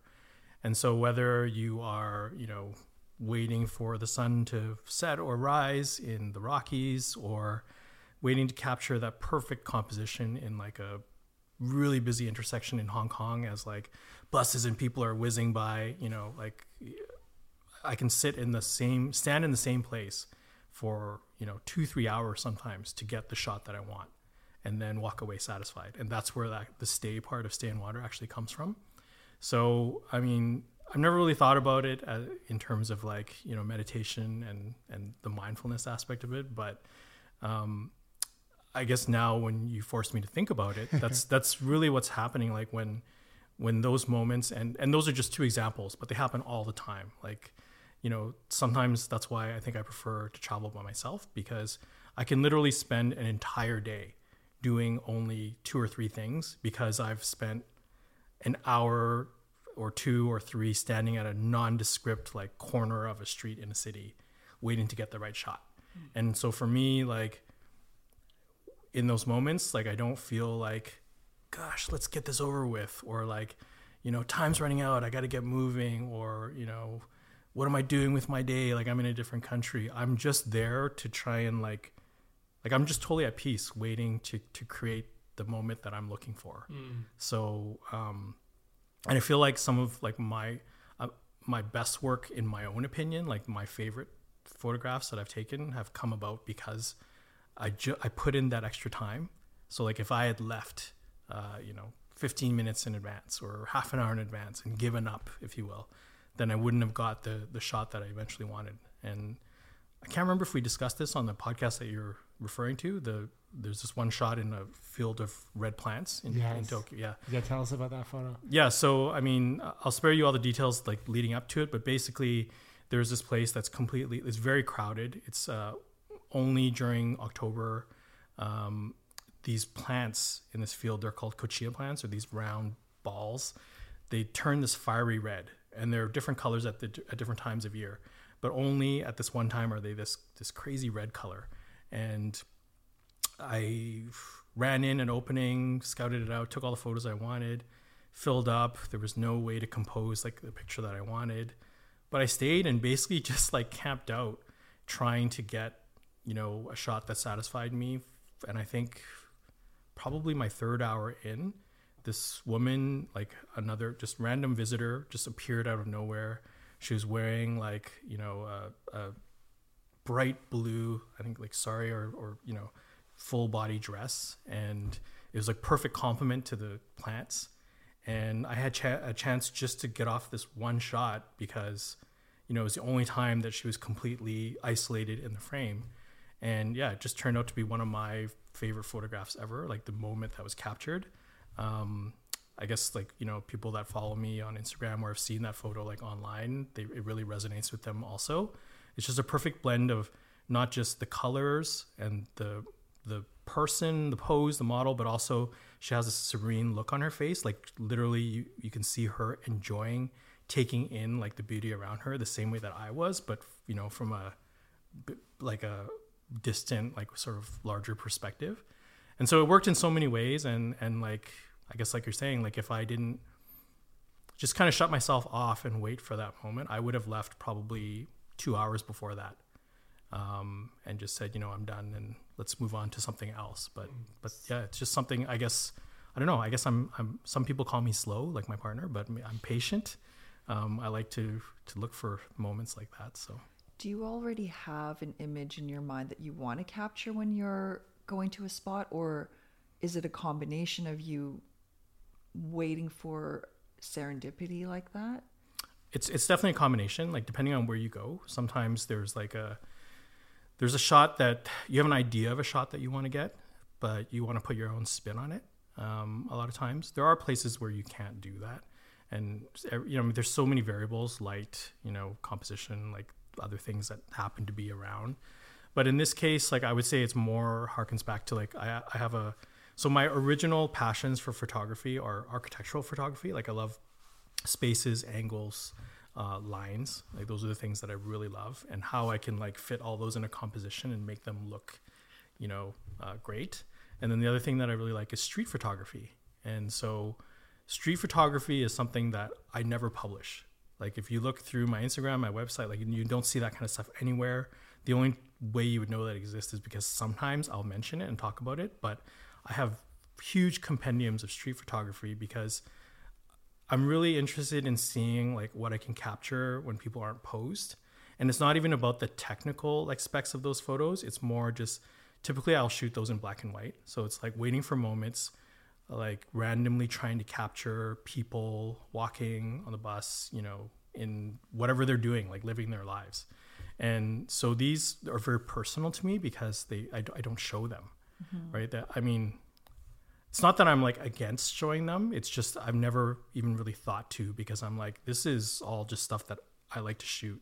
And when I look back, I think of, oh yeah, I was there that day. And I, I remember like at the racetrack and, and the lights lit up and it, everybody was holding newspapers because they were, you know, in Hong Kong, for example, looking at the different like horses and, and where they were ranking. And when the floodlights came up, like all those newspapers lit up, right? In, in bright white with human figures in black like behind them and so it just takes me back to that day because like that moment doesn't happen anywhere else like i don't experience that again or you know i'll, I'll remember stuff like um like a an expat like businessman in hong kong like running for a bus you know and it's it's a, kind of an odd thing because he's wearing a really nice suit and typically those buses are often filled with you know locals right and it's somewhat odd i mean at least at that time when i took it for someone so well dressed who you would think might live, you know, where the expats all live in a certain area. Instead, he was like trying to bolt it to like cram himself onto this bus. And so that snapshot reminds me of that moment and just the things that I was thinking. And oftentimes, like, you know, you know me, right? Like, it's like, oh, what else I did that day, what I ate, you know, things like that, right?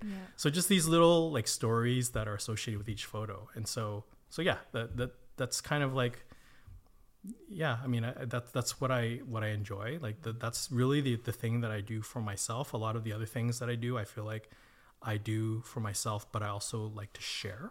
And so I feel like they're partially for other people where I think, "Oh, I really like this photo or this scene, but I feel like other people might enjoy this too."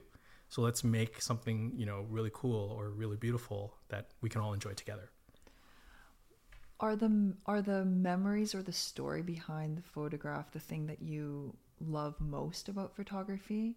Like what for me to sit somewhere for 3 hours or an entire day to get one thing, I would really have to either enjoy the process of sitting there or the end needs to what's the expression? The means need to meet the end or whatever it is where you want there's a there's a delayed satisfaction and that thing is so important that I'll, i'm willing to do it. For you what is that clincher that makes you say no i'm going to sit here and wait for three hours what's the joy I think that, and I don't know if this is a positive for everybody, but I think maybe it's like this sense of perfectionism because I'll, I can take a photo and walk away, but I'll look at that photo and be like, you know, this photo isn't exactly what I want, what I envision. And it's difficult because I'm not posing people, mm-hmm. right? So part of it for me is this puzzle of having things happen naturally in a way so that the so that the puzzle results in a composition that is 100% pleasing to me right? Like i mean again some of the like over three hours i could take a thousand photos of the exact same you know general composition. But i'll be like well it would be great if a bus was here and somebody was crossing the street here and this sign in the background like digital sign was showing this and not showing this and there's also like you know if there were people covering this part of the of the crosswalk and balancing out the left side of the cross, crosswalk right? And so for me it's like i know because when i'm taking those photos they're not what i want until i get what i want. And then when i get it i'm like that's it. I'm shutting it down. I'm going to like eat ramen or whatever it is right? Like it's it's just i mean I, I don't know how to explain it but that's um I get. I mean, to me, I, I I'm not a great artist in other ways, right? But you know, for example, my partner, she's a great artist. But what uh, what I would liken it to is if you're a painter, I mean, you might paint twenty different paintings and crumple up and crumple it up and throw throw it away and start over, or have to like repaint certain sections till you get the painting right, like it's what you want to portray and so or capture in this case but but i think that's what it is for me like i, I need it to be I, I mean there's lots of times where i walk away and i don't 100% get what i want just because for whatever reason i need to be somewhere mm-hmm. but when i when i have the chance and the luxury to do so i will put in the time to make sure that i'm satisfied with with what i'm making I get that. I get it. Because there are times, I mean, even when I was a designer, I would sit in front of a computer and move, I don't know, a block of text or something two millimeters to the left. No, two millimeters back to the right. No, two millimeters up and to the left. And I could do that for an hour until I felt like I found the the spot that I was like, that's it. And then and then I could feel like I could breathe. Mm-hmm. Mm-hmm. And then you move on with your day. but Yeah. until that happens, until you feel like you've got it, it it just you you'll always see it and go, it was it wasn't right. And that's so annoying when that well the, the funny thing is that there i mean that's just capturing the photo because there's also editing the photo Yeah. right? And so I, I would liken what you just explained more to editing the photo because you have control over all those elements. It's like, oh, I think it should be a touch brighter. I think it should be a touch more contrast. Like you can spend hours just adjusting those things. Mm-hmm. But for me, it's like the earlier part is just establishing the canvas of what mm-hmm. you're like working with, right? And and because I can't like be like, hey, can you? I mean, I mean, there are really, really excellent photographers who stage every part of their photographs, and that takes a different kind of time and patience and expense. I mean, I, I that's just not my style of photography, but there are amazing, amazing results when you when you approach things that way, or working with models or working with you know whatever it is props vehicles like i just my thing is i don't do any of that so i have to rely on the world Right. to help me get things right right so What kind of forces you to be very present with your surroundings and you like kind of become the camera kind of gives you permission to observe in a way that you might not otherwise. Like uh, it's kind of rebellious in that sense where we- we live in this world of distraction, but you're hyper present when you're behind the camera, at least hyper present to what is within that kind of uh, that lens, you know? Yeah, it's funny be- that you mentioned that because there's there's always this. Um, I hear people make this criticism sometimes. They're like, "Hey, when you travel, why don't you take less photos so you can like fully experience a place?" And I'm like, I mean, I respect your opinion, I guess, but I mean, I don't think you've experienced some of these places the way I have Yes. because I know like I know how the world turns in this area over the course of half a day. You Like, could I probably notice- speak to the detail of Yeah. one place Exactly. in the world. I see people like, you know, showing up to work, leaving from work, going to lunch. Like I, I see what bus the bus timing, you know, I mean, depending on what it is and, and where we're talking about, like that applies to cities, that applies to nature. Like I, uh, I do also put down the camera and experience those things, but I, I think there's room for both. Mm-hmm. Is it doesn't uh, exclude? It's not exclusive. No, I don't think so at all. Or some people say, "Oh, you travel with a camera, and all you're doing is looking through the Yeah. viewfinder and taking photos." It's like you're not experiencing the place. It harkens back to the conversation of like, "Oh, you're living in this online world. You're not experiencing joy." Right. People are like, "No, I I really am. Yeah. Like I'm the most joyful I've ever been, just because I'm doing it through whatever device." Yeah. Hundred percent. Interesting. It sounds so cool the way you like are are so intentional the way you want to curate and create an image, capture an image, but yet you like surrender to everything around you that will either like like you you it's out of your control. You know what you want it to be and like you may you may not get it exactly right, but like sometimes waiting and being patient for that image or that person to cross here or those people to be there while the bus is here like that to me is just so uh like I get it on one level. Like I'm not a I love photography. I'm not a great photographer. I wish I was. But I love that because it's that commitment to your craft while being open to the fact that like there's other elements at play that you can't control. And I think that's like It's almost like gardening. yeah. Yeah yeah, yeah. I don't know where I'm going, but like you know, you you can plant the seed and you can, you know, have the best soil, but you can't control the weather and you can't control how much sunlight and you can't control, you know, the pests and all of that. And um, but at the end of the day, if you're there when that uh, you know that flower blooms or that you know seed turns into an apple, there's like there's magic there, right? Yeah. and and also there's a, such a huge difference because I've I've tried to be two different types of designers. You know, one that sort of allows things and requires a lot of patience, and then the one that is hyper controlled and every every vignette is like looked at from every angle and I fiddle with, you know, with all the objects to make sure it's perfect. But there's something about allow being present and capturing something that's uh, that's out of your control that presents beauty that you would never have been able to conjure up in your own imagination.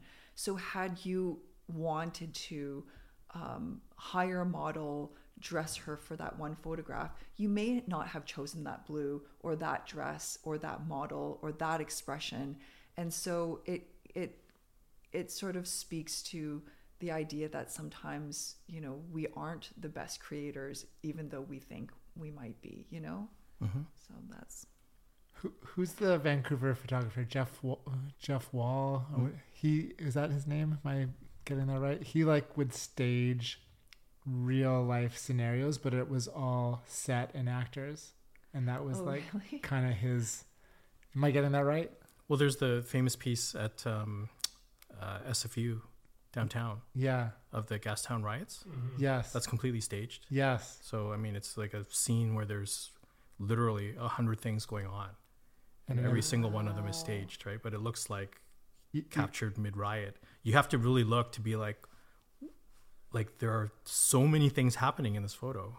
even like photographies of, of photographs of like his bedroom or whatever. It'd all be like reconstructed. Wow. Um, yeah, That's really neat. yeah, interesting to like just kind of play on emotion and and kind of the experience of the viewer versus Yeah. reality versus you know yeah what what is created for us versus by us kind of thing hmm hmm yeah I th- But I think there's a there's a place for all, right? Like Yeah. there are people who, I mean, even some of the photos that I've taken, you take the time, the money, the investment, you could make a scene like that out of your Yes. imagination. It's a different kind of talent, yes right? Whereas for me, it's like I want to see what the world gives me, but it's giving me a lot, and so I want the one you know thing that makes that makes sense for me, right? So Wow. it's very cool Yeah. uh jackie what are any other directions you want to go here i've got i've got some questions but uh you're you're the head honcho here I I mean, I feel like you did a really great job last time, so I'm gonna let, let you take the lead. I'll, I'll throw some topics out and then uh, I'll let the both of you jam. Um, just going back to travel, like you guys are both wanderers. You both have like seen the world, and you know those experiences have kind of defined the person that you both are today. Are there places um, that you can't wait to get back to, or places on your bucket list that you have yet to experience that you're waiting for COVID to lighten up and I don't know where to off to- start for me. I mean, there's there's there's so much of the world that I haven't seen. yeah, um, and I'm one of those people who is also a repeat traveler yep, because I feel like I don't feel like you don't really truly know a place until you've gone back a few times. yeah, And I'm also one of those people that I mean, partially because I've chosen this kind of life, but partially just because that's the also the type of person I am. I when I'm in a place and I'm like, time is running out. Like what you know, I need to fill the days here. Like I don't panic because I'm always like, well, I'm just I'm gonna come back. And when I say I'm gonna come back, I in my heart I know that I'll come back. Whereas I know that there are a lot of people who when they travel, they want to cram everything into like, you know, a week or 10 days. And when they're running out of time, they're like, there's so much left to see. But then in their next breath, they're like, oh, well, I mean, I'm never going to come back here again. It's like, why? I mean, because to them, you know, this has been checked off. So they're going to go somewhere else next time and they'll never come back. And I'm just, I'm just not that type of person. Like, I mean, Jackie, you probably know this, but I, I like, I've been to Tokyo like 40 times. And Wow. every time I leave feeling like I, there's, I've just scratched the surface. Like there's so much to see and do and maybe it's just because of my own interests like sh- like i don't sure if you're just purely checking off like you know i guess tourist things to do then maybe you can knock them out in one or two trips So You- what what brings you back? I mean, I can I can resonate with this because for me, I could go back to India or Nepal like a million times and Yeah. never see any other place in the world. Uh, what brings you back to Tokyo forty times? Like, what about that place? I think it, you know it's a place that's so steeped in in history, but also it's so big and ever changing. I mean, the same way that, and Jackie, you can relate to this, but you know when you're away in Paris for a while and you come back and you're like, oh, Vancouver's kind of changed. Like new restaurants have opened up. Like this is hot now, or this is no longer you know that interesting or good, mm-hmm. or this other thing opened, so maybe I'll check it out. Well, I mean, just imagine that to the nth degree when you're in Tokyo. And so it's like every few years you go back or every other year, there's new restaurants to try. There's new neighborhoods that have sprung up and evolved that are growing in different ways. And, you know, to begin with, there are so many different neighborhoods to explore and they all have different characters. Um, never mind that, but just outside of Tokyo, there's like nature, there's, you know, mountains, there's like waterfalls. There's, I mean, and then there's the rest of, so, you know, I mean, that's just one city, one country, one example but I'm almost the type of person who I get in trouble because I, I would almost rather continuing to continually go back to a place to get to know it. And so in that sense, I don't get to as many places as I could.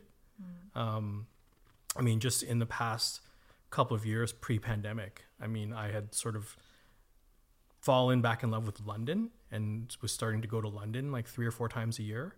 And so when you do that, you, all the things that you check off that are surface, you can start doing different things, going to different neighborhoods. Like, I mean, one of my favorite things to do, as you know, is eat what the locals eat. And I don't necessarily mean like, um, you know, staying completely away from anything that's hot or on a list or whatever, but I just mean like, you know, I don't need to have five star or four star meals. I can, or sorry, three star when it comes to Michelin, but you know what I mean? Like highly rated meals. But I like to go like where cab drivers eat or like, you know, recommendations from my friends who, you know, their go to spots that they wouldn't recommend if you're like a visitor who's been to, going to London for the first time and probably not coming back for 10 years. But like, hey, where do you go? Like, what's your favorite jam? Like in, you know, your neighborhood or close by? Like that's my favorite thing to kind of check off. And the bigger that a city gets, the more places like that there are, right? So, um, so yeah, I think that that for me is like I'm anxious to get back to that to resume my to resume resuming my love affairs of all these cities that I really love. But then yeah, there are also lots of places that I do want to see for the first time. It's just trying to balance like how much time there is to travel and then also balance that with work, right? So I can personally attest to the fact that Maurice is the best person to travel with when you want to eat well because he'll just say, Well, what, for example, we were in Hong Kong and I can't remember what it was, but he was like, What do you feel like? And I just, I usually just say, Okay, you drive. Like, you, you pick whatever you think I need to eat. And he'll take me to these small, like, alleys where he'll describe the five restaurants on the alley that's uh, really worth checking out but we're gonna i chose this one specifically for this one dish because they do and he gets so he's so meticulous and so well edu- educated about the dish that you feel like you're going on a food tour constantly and also the other thing that i was thinking of is the other day we went out to eat at a hong kong style cafe and you said one thing that I was like, oh, that's that's so Maurice. Is we were talking about how I was going to go to a movie later on that night and how I love those VIP theaters that bring food to your seat and then you can eat while you're watching like a Marvel movie. Yes. It's just this amazing experience for me. And Maurice is like, no, I like to take my time with food and I like to see it. Like, I don't like to eat in the dark. And I was like, yeah, that's so Maurice. And I think you approach travel the same way, where you, even though you've eaten that thing before, like a burger's a burger at the movie theater, you still want to see it and you still want to, you, you don't want to be distracted and you still want to take your time and enjoy the thing that you've experienced before. And I, I feel like that, I was like, yep, that's very Maurice. Yeah. I also don't like like sauces and stuff going all over my hands, and I don't. you can't leave to wash your hands when like uh, Just practically. halfway Yeah. through Marvel. Yeah. Oh, that's good. but yeah, no, I mean, I, yeah, I mean that's true. Like I, I like to, I don't know. I, it's weird, right? Because I, for years, I had this aversion to being called like a foodie because I, I don't. Well, more so now since the pandemic, but I don't really cook. So I always felt like for me it was like a personal um, weakness is not the right word. It's just something that I didn't have in my repertoire. Like I didn't know how to really cook fantastic dishes because I didn't know the basics of cooking. And so because of that, I felt like I wasn't qualified to be any kind of authority on food. Right. But over the years, I've realized like I just have a, a, a taste and like I guess an appreciation and it lines up with a fair number of people that I know. And there are probably people who try what I like and are like, why, what is that? I don't like that at all. Fair enough, because it goes both ways, right? There are people who, whose tastes you just don't jive with. But what I do do is put a lot of time into like seeking things out, um, researching things, but also not placing everything into research. I leave room for like, you know, I don't always care what a food critic thinks, but I care what people think or like what people that have similar tastes as I do think, because that I think is the most important. Um, so as a result of that, like, I mean, I, I guess, yeah, I'll admit to being somebody who's driven by like, you know, seeking great food experiences because that to me is part of the, the whole travel experience in addition to photographs and seeing things with my eyes and experiencing things, but also eating things and, you know, the atmosphere that's involved. And so, yeah. That's good. A friend of mine has a story where he took a bunch of youth to New York City. They'd never been, they'd never been like out of Canada or whatever. And so they had like an evening free. And he's like, okay, We're, they were literally at like Times Square. He's like, you can go anywhere. We'll be back in like three hours. Explore. Make sure you like go check out some restaurants. Like go eat something for dinner. Right? It's like your evening out. And they all met up afterwards. And he's like, okay, like what did you guys do? Where did you go? And they're like, we went to the Olive Garden in Times Square. And they were like mind blown because there's an Olive Garden in Times Square. And he was just like, you went to the Olive Garden. like we're in New York City, like downtown. And You, uh, you know what? You know it's really funny that you bring that up because I just had a conversation about the well, a short conversation about the Olive Garden with my friend the other day. Um, she lives in the Bay Area, and if you like follow her on Instagram, sh it's clear that she is the most amazing cook. She can cook like you know Asian, white, like any kind of cuisine, right? Like, and she also um, has very great taste. She's also a co-investor in a restaurant, like a high-end restaurant. So anyway, I, you know, like I think it's clear that you can vouch for her like knowledge of food and things like that. And the conversation came up about people like trashing on Olive Garden, and she was like, she posted this thing on Instagram. She said, you know, I can't understand like why people trash this place. Like objectively, Olive Garden is tasty. Like it's it's good. Like it's not going to win any awards, and it's not going to be this, and it's not going to be that. But if you like don't like Olive Garden or just trash it like out of hand, I have a problem with you, basically, right? and you know, I thought about it, and I read that, and I was like, you know, I totally agree with you. Yeah. Because I mean, especially for us, we don't really have that here. Yeah. Like that type of experience. So I remember the first time I had Olive Garden. I mean, long time ago now in the states. It was a great experience. And what other places serves that quality of, of pasta that's kind of like bottomless and you know all the other things that come with it i mean again it's not going to be the same as eating at like some gourmet pasta place but it's pretty damn good for like a family restaurant um, just to get like enjoyment from right over like i don't know that's that's just my take on all There you go. There you go. Olive Garden. I Olive don't, Garden I don't and think I've NFTs. ever been. I don't think I've ever been to an Olive Garden, but I hear they have bottomless bread sticks. yes and salad. I'd fill yeah, up so Salad quick. so I heard the salad is really good. It's really good. It's got those little like uh, what are they like uh, porcini peppers or whatever in there. Yeah, I think what it is is uh, it's never going to win any awards or get any stars or anything like that. But if somebody says to me like Olive Garden is straight trash, then I'll raise an eyebrow and be like, "Really? Like, Yeah. can you really say that? It, like, what are you eating every day? That that food is like total trash to you, right? Like, I mean, it's pasta. Right, right, right. so my mom used to make um, uh, an Alfredo sauce out of Campbell's cream of mushroom soup. uh, hello. So yeah. Yeah.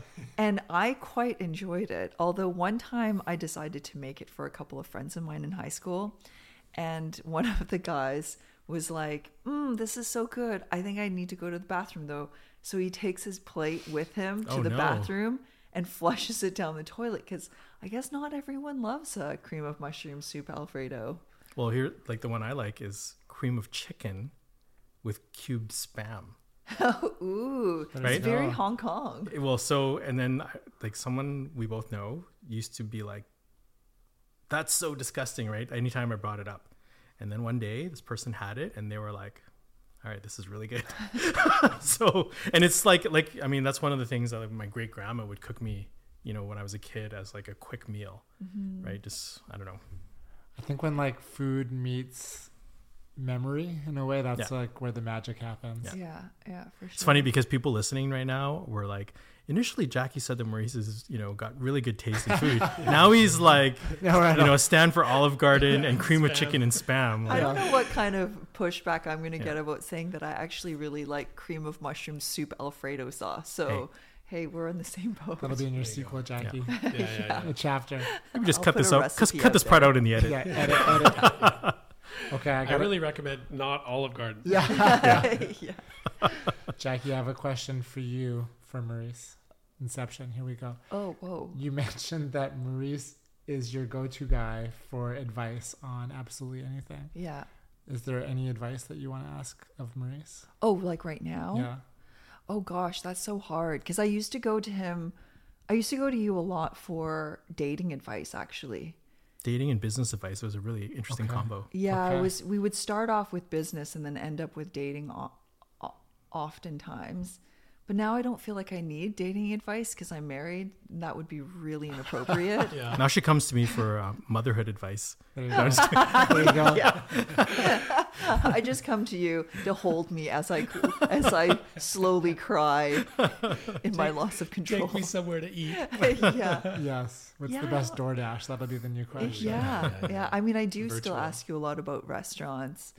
I don't know what advice do I need right now. I don't know if I need advice right now. I think it's a, great. it's a, it's a, but it's a, it's a good sign that she Yes. doesn't need any advice right now. That's great. She's in a place where she doesn't need any advice. You've obviously steered her right. Yes. Way to go. Oh my gosh, the number of times that I was like, "Hey, I'm dating this guy," and he was just like, "You were always so supportive, but you'd always give me your your honest opinion, and you'd say something along the lines of, well, you know,' and you'd be so diplomatic." There's this side of it, but also this might be a red flag, and you'd always give me such good well, advice. this is the thing about me and advice for not just Jackie, but any of my friends, right? It's, I'm really objective when it comes to giving advice. Like of a any photographer. I, maybe, um, but I, you know, I don't like, I don't. If you come to me for advice, I'm not here just to puff you up, right? And so that works for some of my friends, and it doesn't work for others, right? And so I have really good friends that never come to me for advice, and I have other really good friends who always do, right? And so I think Jackie, what she's really referring to is, I remember one time we were in Paris, and I think I said something maybe in more diplomatic terms. I was like, Jackie, maybe you're the problem. I don't remember. I was not referring to that at all whatsoever. That doesn't sound possible, right, Jackie? I mean, what? You I could have don't- been the problem. I actually don't remember this conversation. I think it was, um, I think Joe was there too, Joanne. Oh, Really? Yeah. And you said that I was the problem, No, which we is just- very, very plausible. No way. Yeah, I mean, I'm not perfect. You know, as as much as you'd like to believe, Zach. No, I'm just joking. no. but that but i mean that it says something because i'm, I'm comfortable if not outright saying it but alluding to that with with jackie because mm-hmm. she'll actually take the advice and at least pretend like she's processing it Yeah. you know until until she leaves the, the conversation right Well, so I, I've always I think that's one common thing with with my close friends is that we're always honest. And it we always know that it doesn't come from a place of, you know, meanness or trying to tear the other person down, but with honest um, love and and wanting the other person to thrive. And also it comes with a mutual respect where it's like, well, this is my opinion. And if you don't take it, well, that's okay because, you know, everyone has a different opinion. But if you're asking me for mine, this is what I honestly think. And I, and don't get mad at me yeah. because you asked for my opinion and it's not the opinion you want to hear Right. Yeah. Right. right Yeah. so that's Some people ask for advice or opinions, and, and really they're asking to validate. Right. Just They're- tell me. they're asking tell me for a cheerleader. Okay. Yeah, yeah, yeah. Yeah, Right. yeah. But that's, those are two very. i'm not a different cheerleader yeah. I, I am if you're doing cool stuff but Yeah, yeah. yeah. and and it, it it also affirms to me that when you do say hey jackie i i think that this is great i i know you're telling me the truth and so i really value that honesty in in in people yeah That's cool. All right, Maurice, I'm gonna start hitting you up for advice in, in life. Gonna blo- block my DMs coming in. Yeah. Wait, I'll, I'll he- launch an app soon I'm like, Maurice, do you like the shirt in blue or yellow? What's he's gonna take over my advice column soon. yeah. guest Oh, Guest host. That's a fun idea. Ask Maurice Li. That's That'd cool. Good. That'd be good. i'll just uh, copy paste maybe you're the problem For every answer. Cool. Let's I'm be like, honest. does, does that mean he likes blue or yellow? I don't know. Me either. Probably the advice that a lot of us need to hear half the time, right? yeah probably Wait, what? Oh, yeah, it is me. Well, should we do a little rapid fire? Let's rapid fire oh, it up. I got some rapid fire questions, but Jackie, maybe if you got any, or maybe i don't you're the boss. Maybe I can start and you can. Uh, yeah, maybe Our I boss might- is such a slacker. inspire- I know, I really do feel like it. I'm micromanaging the boss over here. No, it's you're, good. you're the puppet master Yeah, That's true. I feel like I'm just on the board at this point. Ooh, Oh, Yeah. It has to be. Yeah, You see how she took that and elevated it, even though we were slamming her? Yeah, yeah, that was a nice. That was a nice. I'm just the chairman here, guys. You- Yeah. you- you- Yeah. I'll approve it, but Yeah. I'll prove it. I It just everything stamp. has to go through me, but I'm not the boss. I got the stamp on some of my questions that says JKE, so I think they're okay to ask. nice. Yeah. okay, so we usually, um, you know, wrap our podcast up with a little bit of rapid fire, and you know, always an invitation for more conversations down the line. I kind of made a few notes while we are chatting of just like you know, quick fire questions. So here we go. You ready? And you can answer as short as long as you want. Um, what is your favorite pair of shoes? Oof. Uh, it's really difficult, but probably an old pair of Air Max ones. It was a collaboration with a Japanese boutique called Atmos. Um, yeah, I mean, there's not a, a, whole lot more that I can get into about it, but it was a really unique colorway. It's got like really nice earth tones with a purple and also gold foil elements to it. But it's really understated despite that that appearance, that description. Where yeah. did you get those shoes? Uh, I think I bought those actually from Japan. Okay. Um, I made a deal like long ago. There was a message board. I mean, it still exists to this day, but I'm not active. But it's called Nike Talk, and um, yeah, I had to fly over there, and it's it's actually one of the, the, pairs of shoes that I was referring to earlier, where you meet random people you didn't know, which was a crazy thing in like the late '90s or whatever, right? And and you meet up and you swap shoes and go on your way, but as a result of those types of interactions, I still keep in touch with people like in the UK and stuff like that. Um, so you know, back to what we were discussing earlier about finding people that are um, into the same things as you and being able to like connect virtually. I haven't seen these people for 20, 30 years, but we will still talk about our shared interests and hobbies. So that's cool. Yeah. Very cool. That's cool. Um, are there any photographers or creatives that inspire you? That you'd be down to give some shout outs to? Uh, like locally, or do you mean more like globally, meta, meta metaversely? I mean, there there are so many, but uh, one of my favorites is Andreas Gursky. Like his work just kind of blows my mind. It's everything like from composition patterns to you know some of the things we talked about earlier like staging just how he's able to compose these mind-blowing architectural slash like gigantic scenes. Um, if you guys aren't familiar, just maybe Google later and you'll see what I mean. There, his works are just massive and like expand my mind. So sweet. Yeah. Okay, I got a photography one here. Where does your memory exist? In the experience or in the photograph? Ooh, um, where does the memory exist? The memory definitely exists in the moment. Uh, the photograph for me is a reminder of the moment. Cool. So yeah, I like that. It's the NFT of the moment. I'll sell you one of one. Yes. okay, what is uh, we kind of alluded to this, but if you had to go somewhere new, what where are you going? Um come back to me on that one. Okay. I've, got, I've got a couple of things stirring in my mind, but okay, cool. Favorite uh, favorite travel camera or like street photography camera to use? So these days, uh, hundred percent is the iPhone. Yeah, wow. like it just. Um, That's cool. I mean, I'm not a, like a total gearhead kind of photographer. Uh, I can fully appreciate like what advantages and disadvantages gear, you know, offers. Um, or means. Uh, but especially in the past couple of couple of years, and when I say couple of years, obviously I mean pre-pandemic, um, the iPhone has really proven itself as something that you know can capture just excellent uh, photos in, right. in so many different ways. Um, it's not as discreet though, right? Because people always know that you're taking photos when you point a phone at them. Mm-hmm. So my like, you know, my approach of choice used to be a, a small uh, it wasn't even a rangefinder. It was just like a really high quality point and shoot, and I would set it to black and white only that I would wear uh, around my neck, um, and you know either shoot from the hip, quote unquote, or from the chest, if you will. Um, you know, using just my senses as composition, like not looking through the viewfinder. That's um, cool. So that's that's what I would say for for street photography and for traveling. Yeah. All right. I feel like uh, you are one of the people that kind of pioneered um, social media as um, as a tool for brand and business, and um, as a place to kind of share your your values or what you stand for. Uh, we talked about NFTs, and there's TikTok and Clubhouse. If you're an entrepreneur or a business person, or you're you know trying to plan what's next. Um, looking into your future lens, uh, what should what should people be paying attention to? Um, I think it's a lot more, you know, fragmented than it used to be. It used to be very easy just to say like, oh, you know, you need to get a start an Instagram account. If you don't have one, you're lost.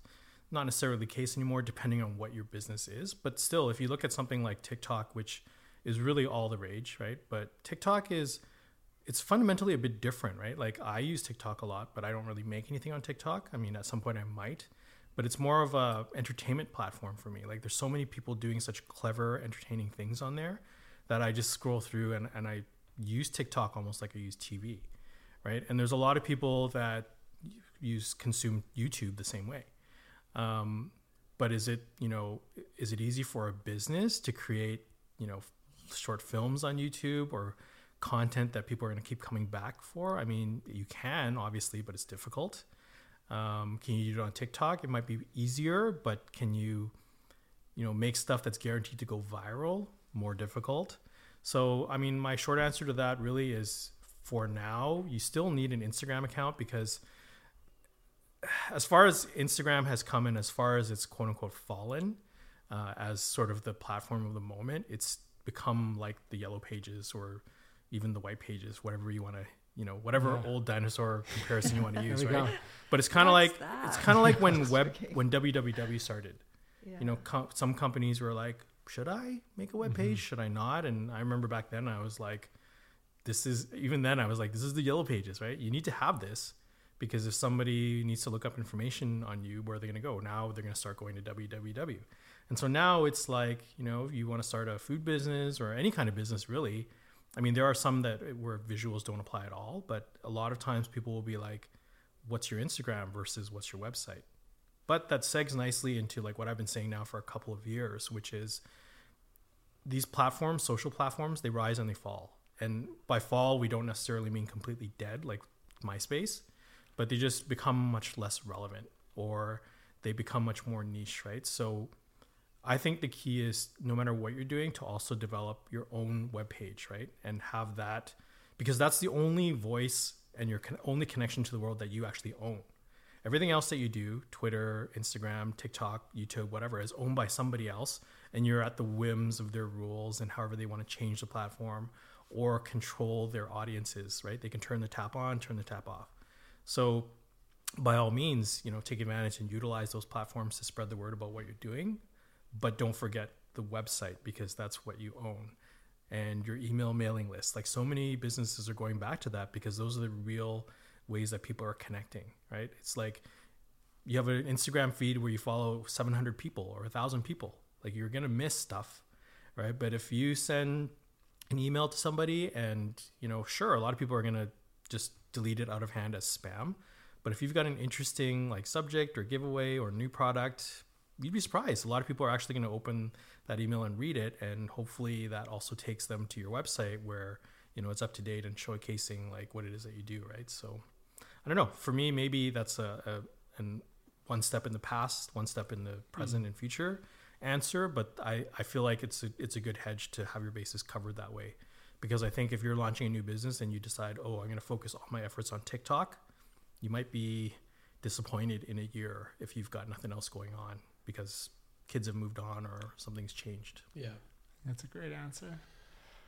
We were even kind of joking the other day. I don't know if we were joking or fantasizing or or what. Like going back to guerrilla marketing, like when we launched the juice truck, like it was just before Instagram came out, and we like we went around and put posters everywhere, and kind of going back, like how would we market if we didn't use digital, um, like our own digital agency in a way, um, what that would look like, and if it would have the same impact. Mm-hmm.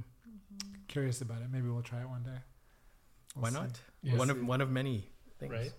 Okay, I got one more, and then I'll see if these guys have some. Mr. Foodie over here. I'm saying it. Calling you a foodie. uh, restaurant favorite restaurants are places to eat in Vancouver. Ooh, so you're gonna be disappointed because I actually never answer that question. Oh wow! Yeah, I've been. I get asked this. I think every time I'm on a podcast or every time I get interviewed, and I typically refuse to answer. Okay, can I throw a curveball? Sure. maybe you'll still refuse, and that's okay.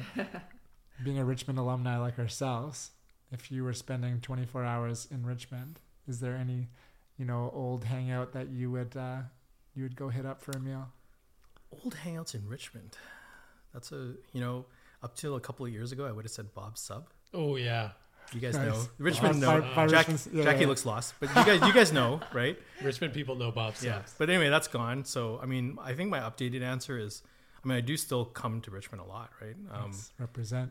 and what I love to do is like the food tours of the food courts at the Asian malls. Oh, So many hidden gems. the the, mar- the um the market on uh, the Richmond market. on- Richmond Oh, Public Westminster. Market. I just Yeah. ate there last week, right? Yeah. But there, Aberdeen, Parker Place, Admiralty, like really great gems yeah. in there, and just I don't know, like some of the best food that you can find in Richmond. Okay. And and it's it sucks that they're not as accessible Yeah. to a lot of people, but I mean, you know, Jackie and her husband recently did a little food tour that I was a part of. I've hosted little food tours for people, like just for friends. I don't mean like official stuff, right? But Yeah.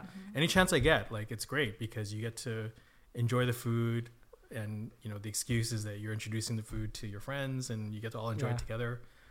Super fun when we do stuff like that. So Awesome. I, I always do stuff like that. Have you ever had Taco Louie at Lansdowne Center? Hey, tater tots. Yeah. Yeah, for sure. I feel like that's like He's Richmond status, Yeah. like uh, getting getting the uh, the burritos or What- tacos at Taco Louie. One of my oldest friends, um, she's like my grade, like my grade two friend. Yeah. Like she's a total Taco Louis stan. Like she's, I always say, hey, what's good at Taco Louis these days? She's like, oh, this, this, and this. and What's going on? Like so. Jackie, it's been like the same guy since I was in high. Like he's it's still the same guy. Yeah. Serving up tacos, and he's got like the same jokes every time. Like it's amazing. But his gift is he like remembers you. Yeah. He, he'll like remember your name. It's amazing. I don't know how he does it with everyone in Richmond because everyone in Richmond goes there.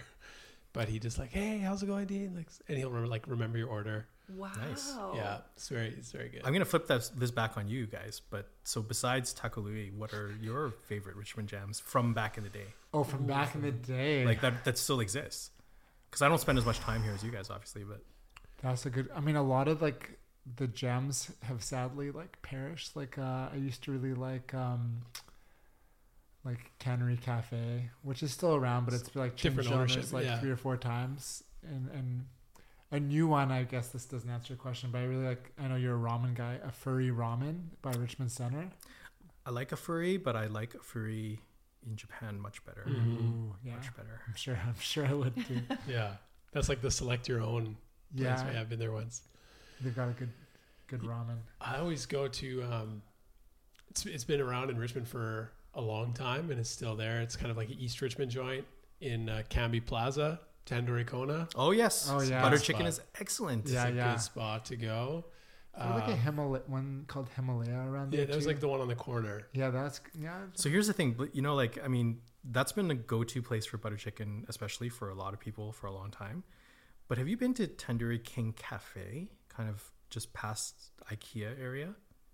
No, but I know it. Try their Okay. well, just their food in general is Yeah. fantastic, but try their their butter chicken. It's, Okay. oof. Excellent. What about what about stuff. bubble tea? Did you ever do bubble tea in Richmond? I mean, I I do still. Okay, what's your? I feel like everyone's got like a go-to like boba spot. Uh, I think the er, the current favorite is this place. It's, it's called Hukailei. It's H O U C A I L E I, and if you go there and get their their number one jam is milk tea with brown sugar jelly. Ooh, Yeah, if you're if you like milk tea, then then check it out. Okay. Like I I typically will order like fruit slushes and things like that, but yeah, one of my first loves is milk tea. So go there, try their milk tea with the brown sugar jelly, and tell me it's not like smooth and delicious. okay. I always ordered like the typical white guy thing. I'd get like the taro, um, the taro bubble tea with like coconut, extra coconut jelly. Yeah, I mean, I definitely try like whatever they have, but you know that that That's is your- a lot of people I know too. Once they've had it, they're like, that is That's the number one. one jam. So, Well, but um, just to close this off before Yes. we move on, um, Bob Sub, which we have a shared love for. yes, Have you guys ever tried Pat Sub on Imperial? no, So it's very similar. Okay, and Pat and I think I, I don't I don't have this confirmed, but I think historically it comes from the same root as Bob Sub. Ooh, like maybe a and the menu when you try it you'll know what i mean it's Okay. almost exactly the same and it's run by this old i can't remember if she's russian or ukrainian but she's the sweetest lady who will just like you know jam with you in her broken english and take care of you Go try it. Okay. It will bring back memories of Bob's. Bob's. I like how you're down to like answer all the Richmond wrecks, but you won't go to Vancouver. No, it's related. I mean, it's like we can't have Bob's anymore. No, so it's Pat's true. is the- the seriously the, safe next one. best thing. Okay. Yeah. Oh, that's good. That's good. We got we got any more rapid fires here? I'm good. Is, Wait, is, is Maurice Jackie, go what's your favorite restaurant in Richmond since uh, you spent a lot of time here? Um, I your mean, parents your parents live in Richmond, right? Yeah, my parents live in Richmond, but realistically, it's because uh, because Joe, my husband, is is as passionate. I would say as More so. I think you guys are equally as passionate about food, and he has his own like Instagram page where he reviews like you know places Joe like gets this. gets in depth about the Yeah. story, the history. Like it's it's a real passionate and journalistic approach to to eating in restaurants, which is really cool. Very yeah, cool. and he has a rule where he go before he reviews any any place, he'll eat there five times to make sure Five. yeah to understand really the food and and then also he'll he writes like politically no not politically topic like uh yeah somewhat politically leaning somewhat you know news leaning topics and about immigration and stuff like that it's all woven in there They're food food reviews with real world context. Yes, Very thank cool. you, thank you. You should be a writer. Or, um, what do I love in in Richmond? I I still I know that everyone knows this place, but I still really love um, HK Barbecue Masters underneath the Superstore. Um, it's it's still I think some of the best barbecue pork I've ever had. Um, but can I make a plug for my favorite bubble tea place? Yes. Because prior to, and Maurice knows this, Maurice He's is making now. like a very Leaning attentive in. listening pose. Um, prior to being pregnant, I did not ever crave bubble tea. Like Maurice would be like, "Hey, I'm going to take you to this great bubble tea place." I'd be like, "Yeah, okay, cool." Was not a big fan, but for whatever reason, I'm always dying for mango things now and mango slush and whatever. And there's this place in Yale Town, which Oh. does not sound promising. That was unexpected. Yeah, right. It's called uh, Cha Yuan, which is C H A Y U A N, and they make all of their own grass jelly. Oh. And they also infuse, say, for example, if you get like grapefruit green tea, they actually infuse grapefruit into their green tea and they make it all. And their hours are so, like, obviously they're doing fine because they're not open like on Saturday and Sunday or something like that. I mean, it's just like crazy. But, and you can also order my mouth is watering. I can't believe water. My mouth is watering over bubble tea. We're gonna go for bubble tea after this. Yeah, you um, guys should. but like you can order uh, oat milk instead of um, like cow milk or whatever. But you also, I know most places do this where you can say like 0% uh, sugar to 100%, but then also 0% ice to 100%. So everything is customizable. So for contr- bubble tea control freaks like me, it is like heaven. Amazing. So yeah. 70 I- 70. 70 50. really? That's, I mean, Oh, okay. is that that's my equation? standard is 70 50. I do 70, 2020. 20 20. Yeah. 20% sugar? Yeah, I don't like a lot of sugar oh. in mine. I just, you know, the mango's sweet enough. Oh, yeah, that's true. Yeah, but I, they also have mango jelly with mango. Anyway, I'm obsessed with mango these days. Bubble Have you- so good. Have you tried the mango hojicha at Paragon? no. No, so good. There, they Paragon has like a hojicha oat milk. Yeah. That's That's that's their go-to drink. Yeah. but they have a mango hojicha. that Where's sounds. Paragon? I don't even know. It's uh, this- right at the foot of the the southern foot of Cambie Street Bridge, Okay. kind of across from the Best Buy, like right on the corner. Is that a Vancouver recommendation? I mean, we got one. We got one. Wow, that went on a big U-turn. Richmond bubble tea. We got him. Vancouver. We got got him. it. First, the goal. That was first reveal ever. Well, what, Maurice what- Lee if, if you ask me specific things like what, where do you like to go for this, I'll answer. yeah. Okay. But it's hard to, to I don't know. I don't know what my favorite Ooh, restaurant. okay, where do you no. go for ramen? Uh, depends on the type of ramen. Okay. Oh, there we go. So, Secrets revealed. Let's save it. We'll save it. Save it for another pod. Okay.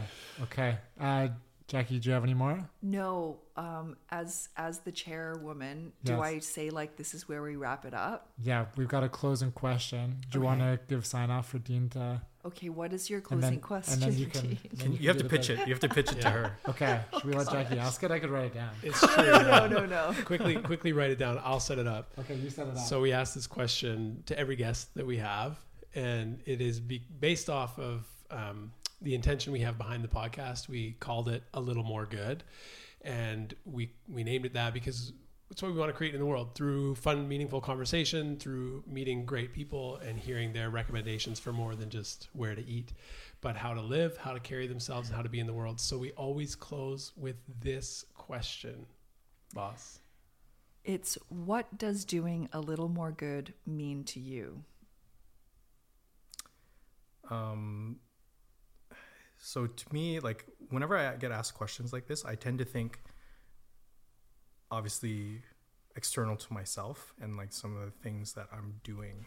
So because my business is so concentrated on like improving things for photographers or artists and I think I touched on this even when I had a conversation with May, right? Like a little more good just it's always for me like how can I help and how can I like contribute my knowledge and experience to like help you make whatever it is your idea is or whatever thing it is that you're trying to create like help it go a little better or a little smoother and improve um, like what you're doing. How can i help you do what you do best is kind of my approach to things right? So if i can augment strengths like i don't usually like meet up with people and say hey here's an idea i have for you. You should go and do this like from scratch.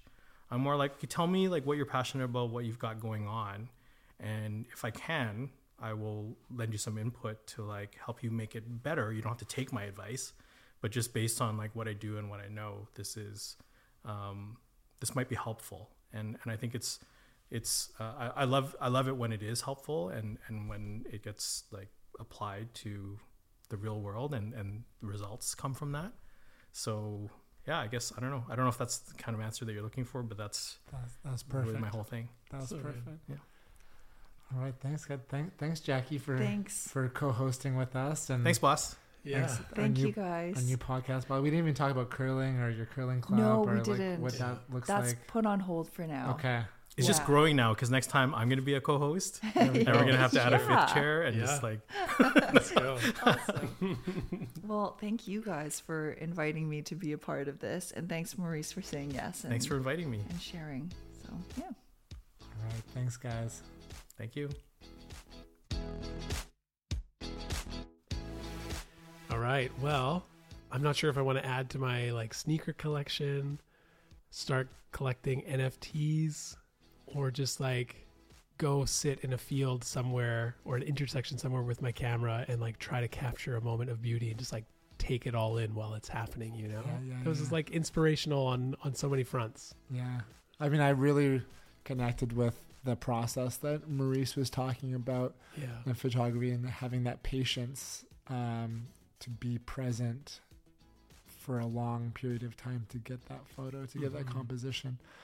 Um, it took me back to when I was an art school kid, and I told you this before. I was really into like long exposures, and I would spend like sometimes two hours just with one photograph, and it was like kind of a meditation in ways. You just kind of sit and really experience your surroundings, and um, through Maurice's storytelling, it allowed me to kind of re-experience my own process. So it's Mhm. it's nice when other people's stories, you know, bring back fond memories for yourself. So thank you, Maurice, for letting Mhm. me relive some of my uh, more enjoyable moments. And I, I think you sparked a bit of a fire for me to pick up the camera again and, and get out there and experience life life through the lens because I think you do even though there there is that camera between you and the world, I think um, it puts you in a state of observing, Mm-hmm. um, and you're less distracted by other things. It kind of brings you to the present in a in a interesting way. Yeah, and it's like I think it's a really good lesson for for life, like not just for photography, but for life. Like how are we making space to slow down and really like pay attention to what's around us, right? We're we're so fast paced, right? Maybe if you're like me, you might even be listening to this podcast on like 1.5 times speed, right? Because like we, we got lots to do, we got lots to get through, and so we find these hacks to speed up, to do more, to cram more in, and it's like a good reminder, you know, in this world to to take time, to pay attention, to be aware, to to make the process like the important work of just being present. So, yeah, grateful for that reminder. Among just like the great stories shared, the laughs, like how those two met. Yeah, know, and so good. so good, So good. Oh man! All right. Well, I hope you all enjoyed this episode as much as we did. Yeah. Uh, stay tuned for future um, takeovers. We're gonna have some other uh, hosts kind of take over this platform in the new year. Mhm. Um, if you have people that you think would be a great host, let us know. hmm We can, uh, you know, bring them on. yeah, we love to hear from you. I always uh, appreciate messages, um, tags, likes, reshares, all that stuff. Hearing about how you know a certain episode or certain guest really resonated with you, um, that just means so much to us. So so don't hesitate to reach out and to to let us know what's uh, what's resonating with you. We love that. We love to hear that. And as always, like, subscribe wherever you listen to your podcast. That helps us out. Write a review on an episode or about the podcast in general. We'd really appreciate that. And um, share with a friend. You know, that's one of the best ways just to get the word out there. Good old fashioned word of mouth. You know, something coming from a friend means a lot more than just a random ad or what have you. So we appreciate each and every one of you taking the time to listen and to support us by liking, sharing, commenting, all that good stuff. All right. Thanks, y'all. We'll see you guys next week. Same time, same place. Peace.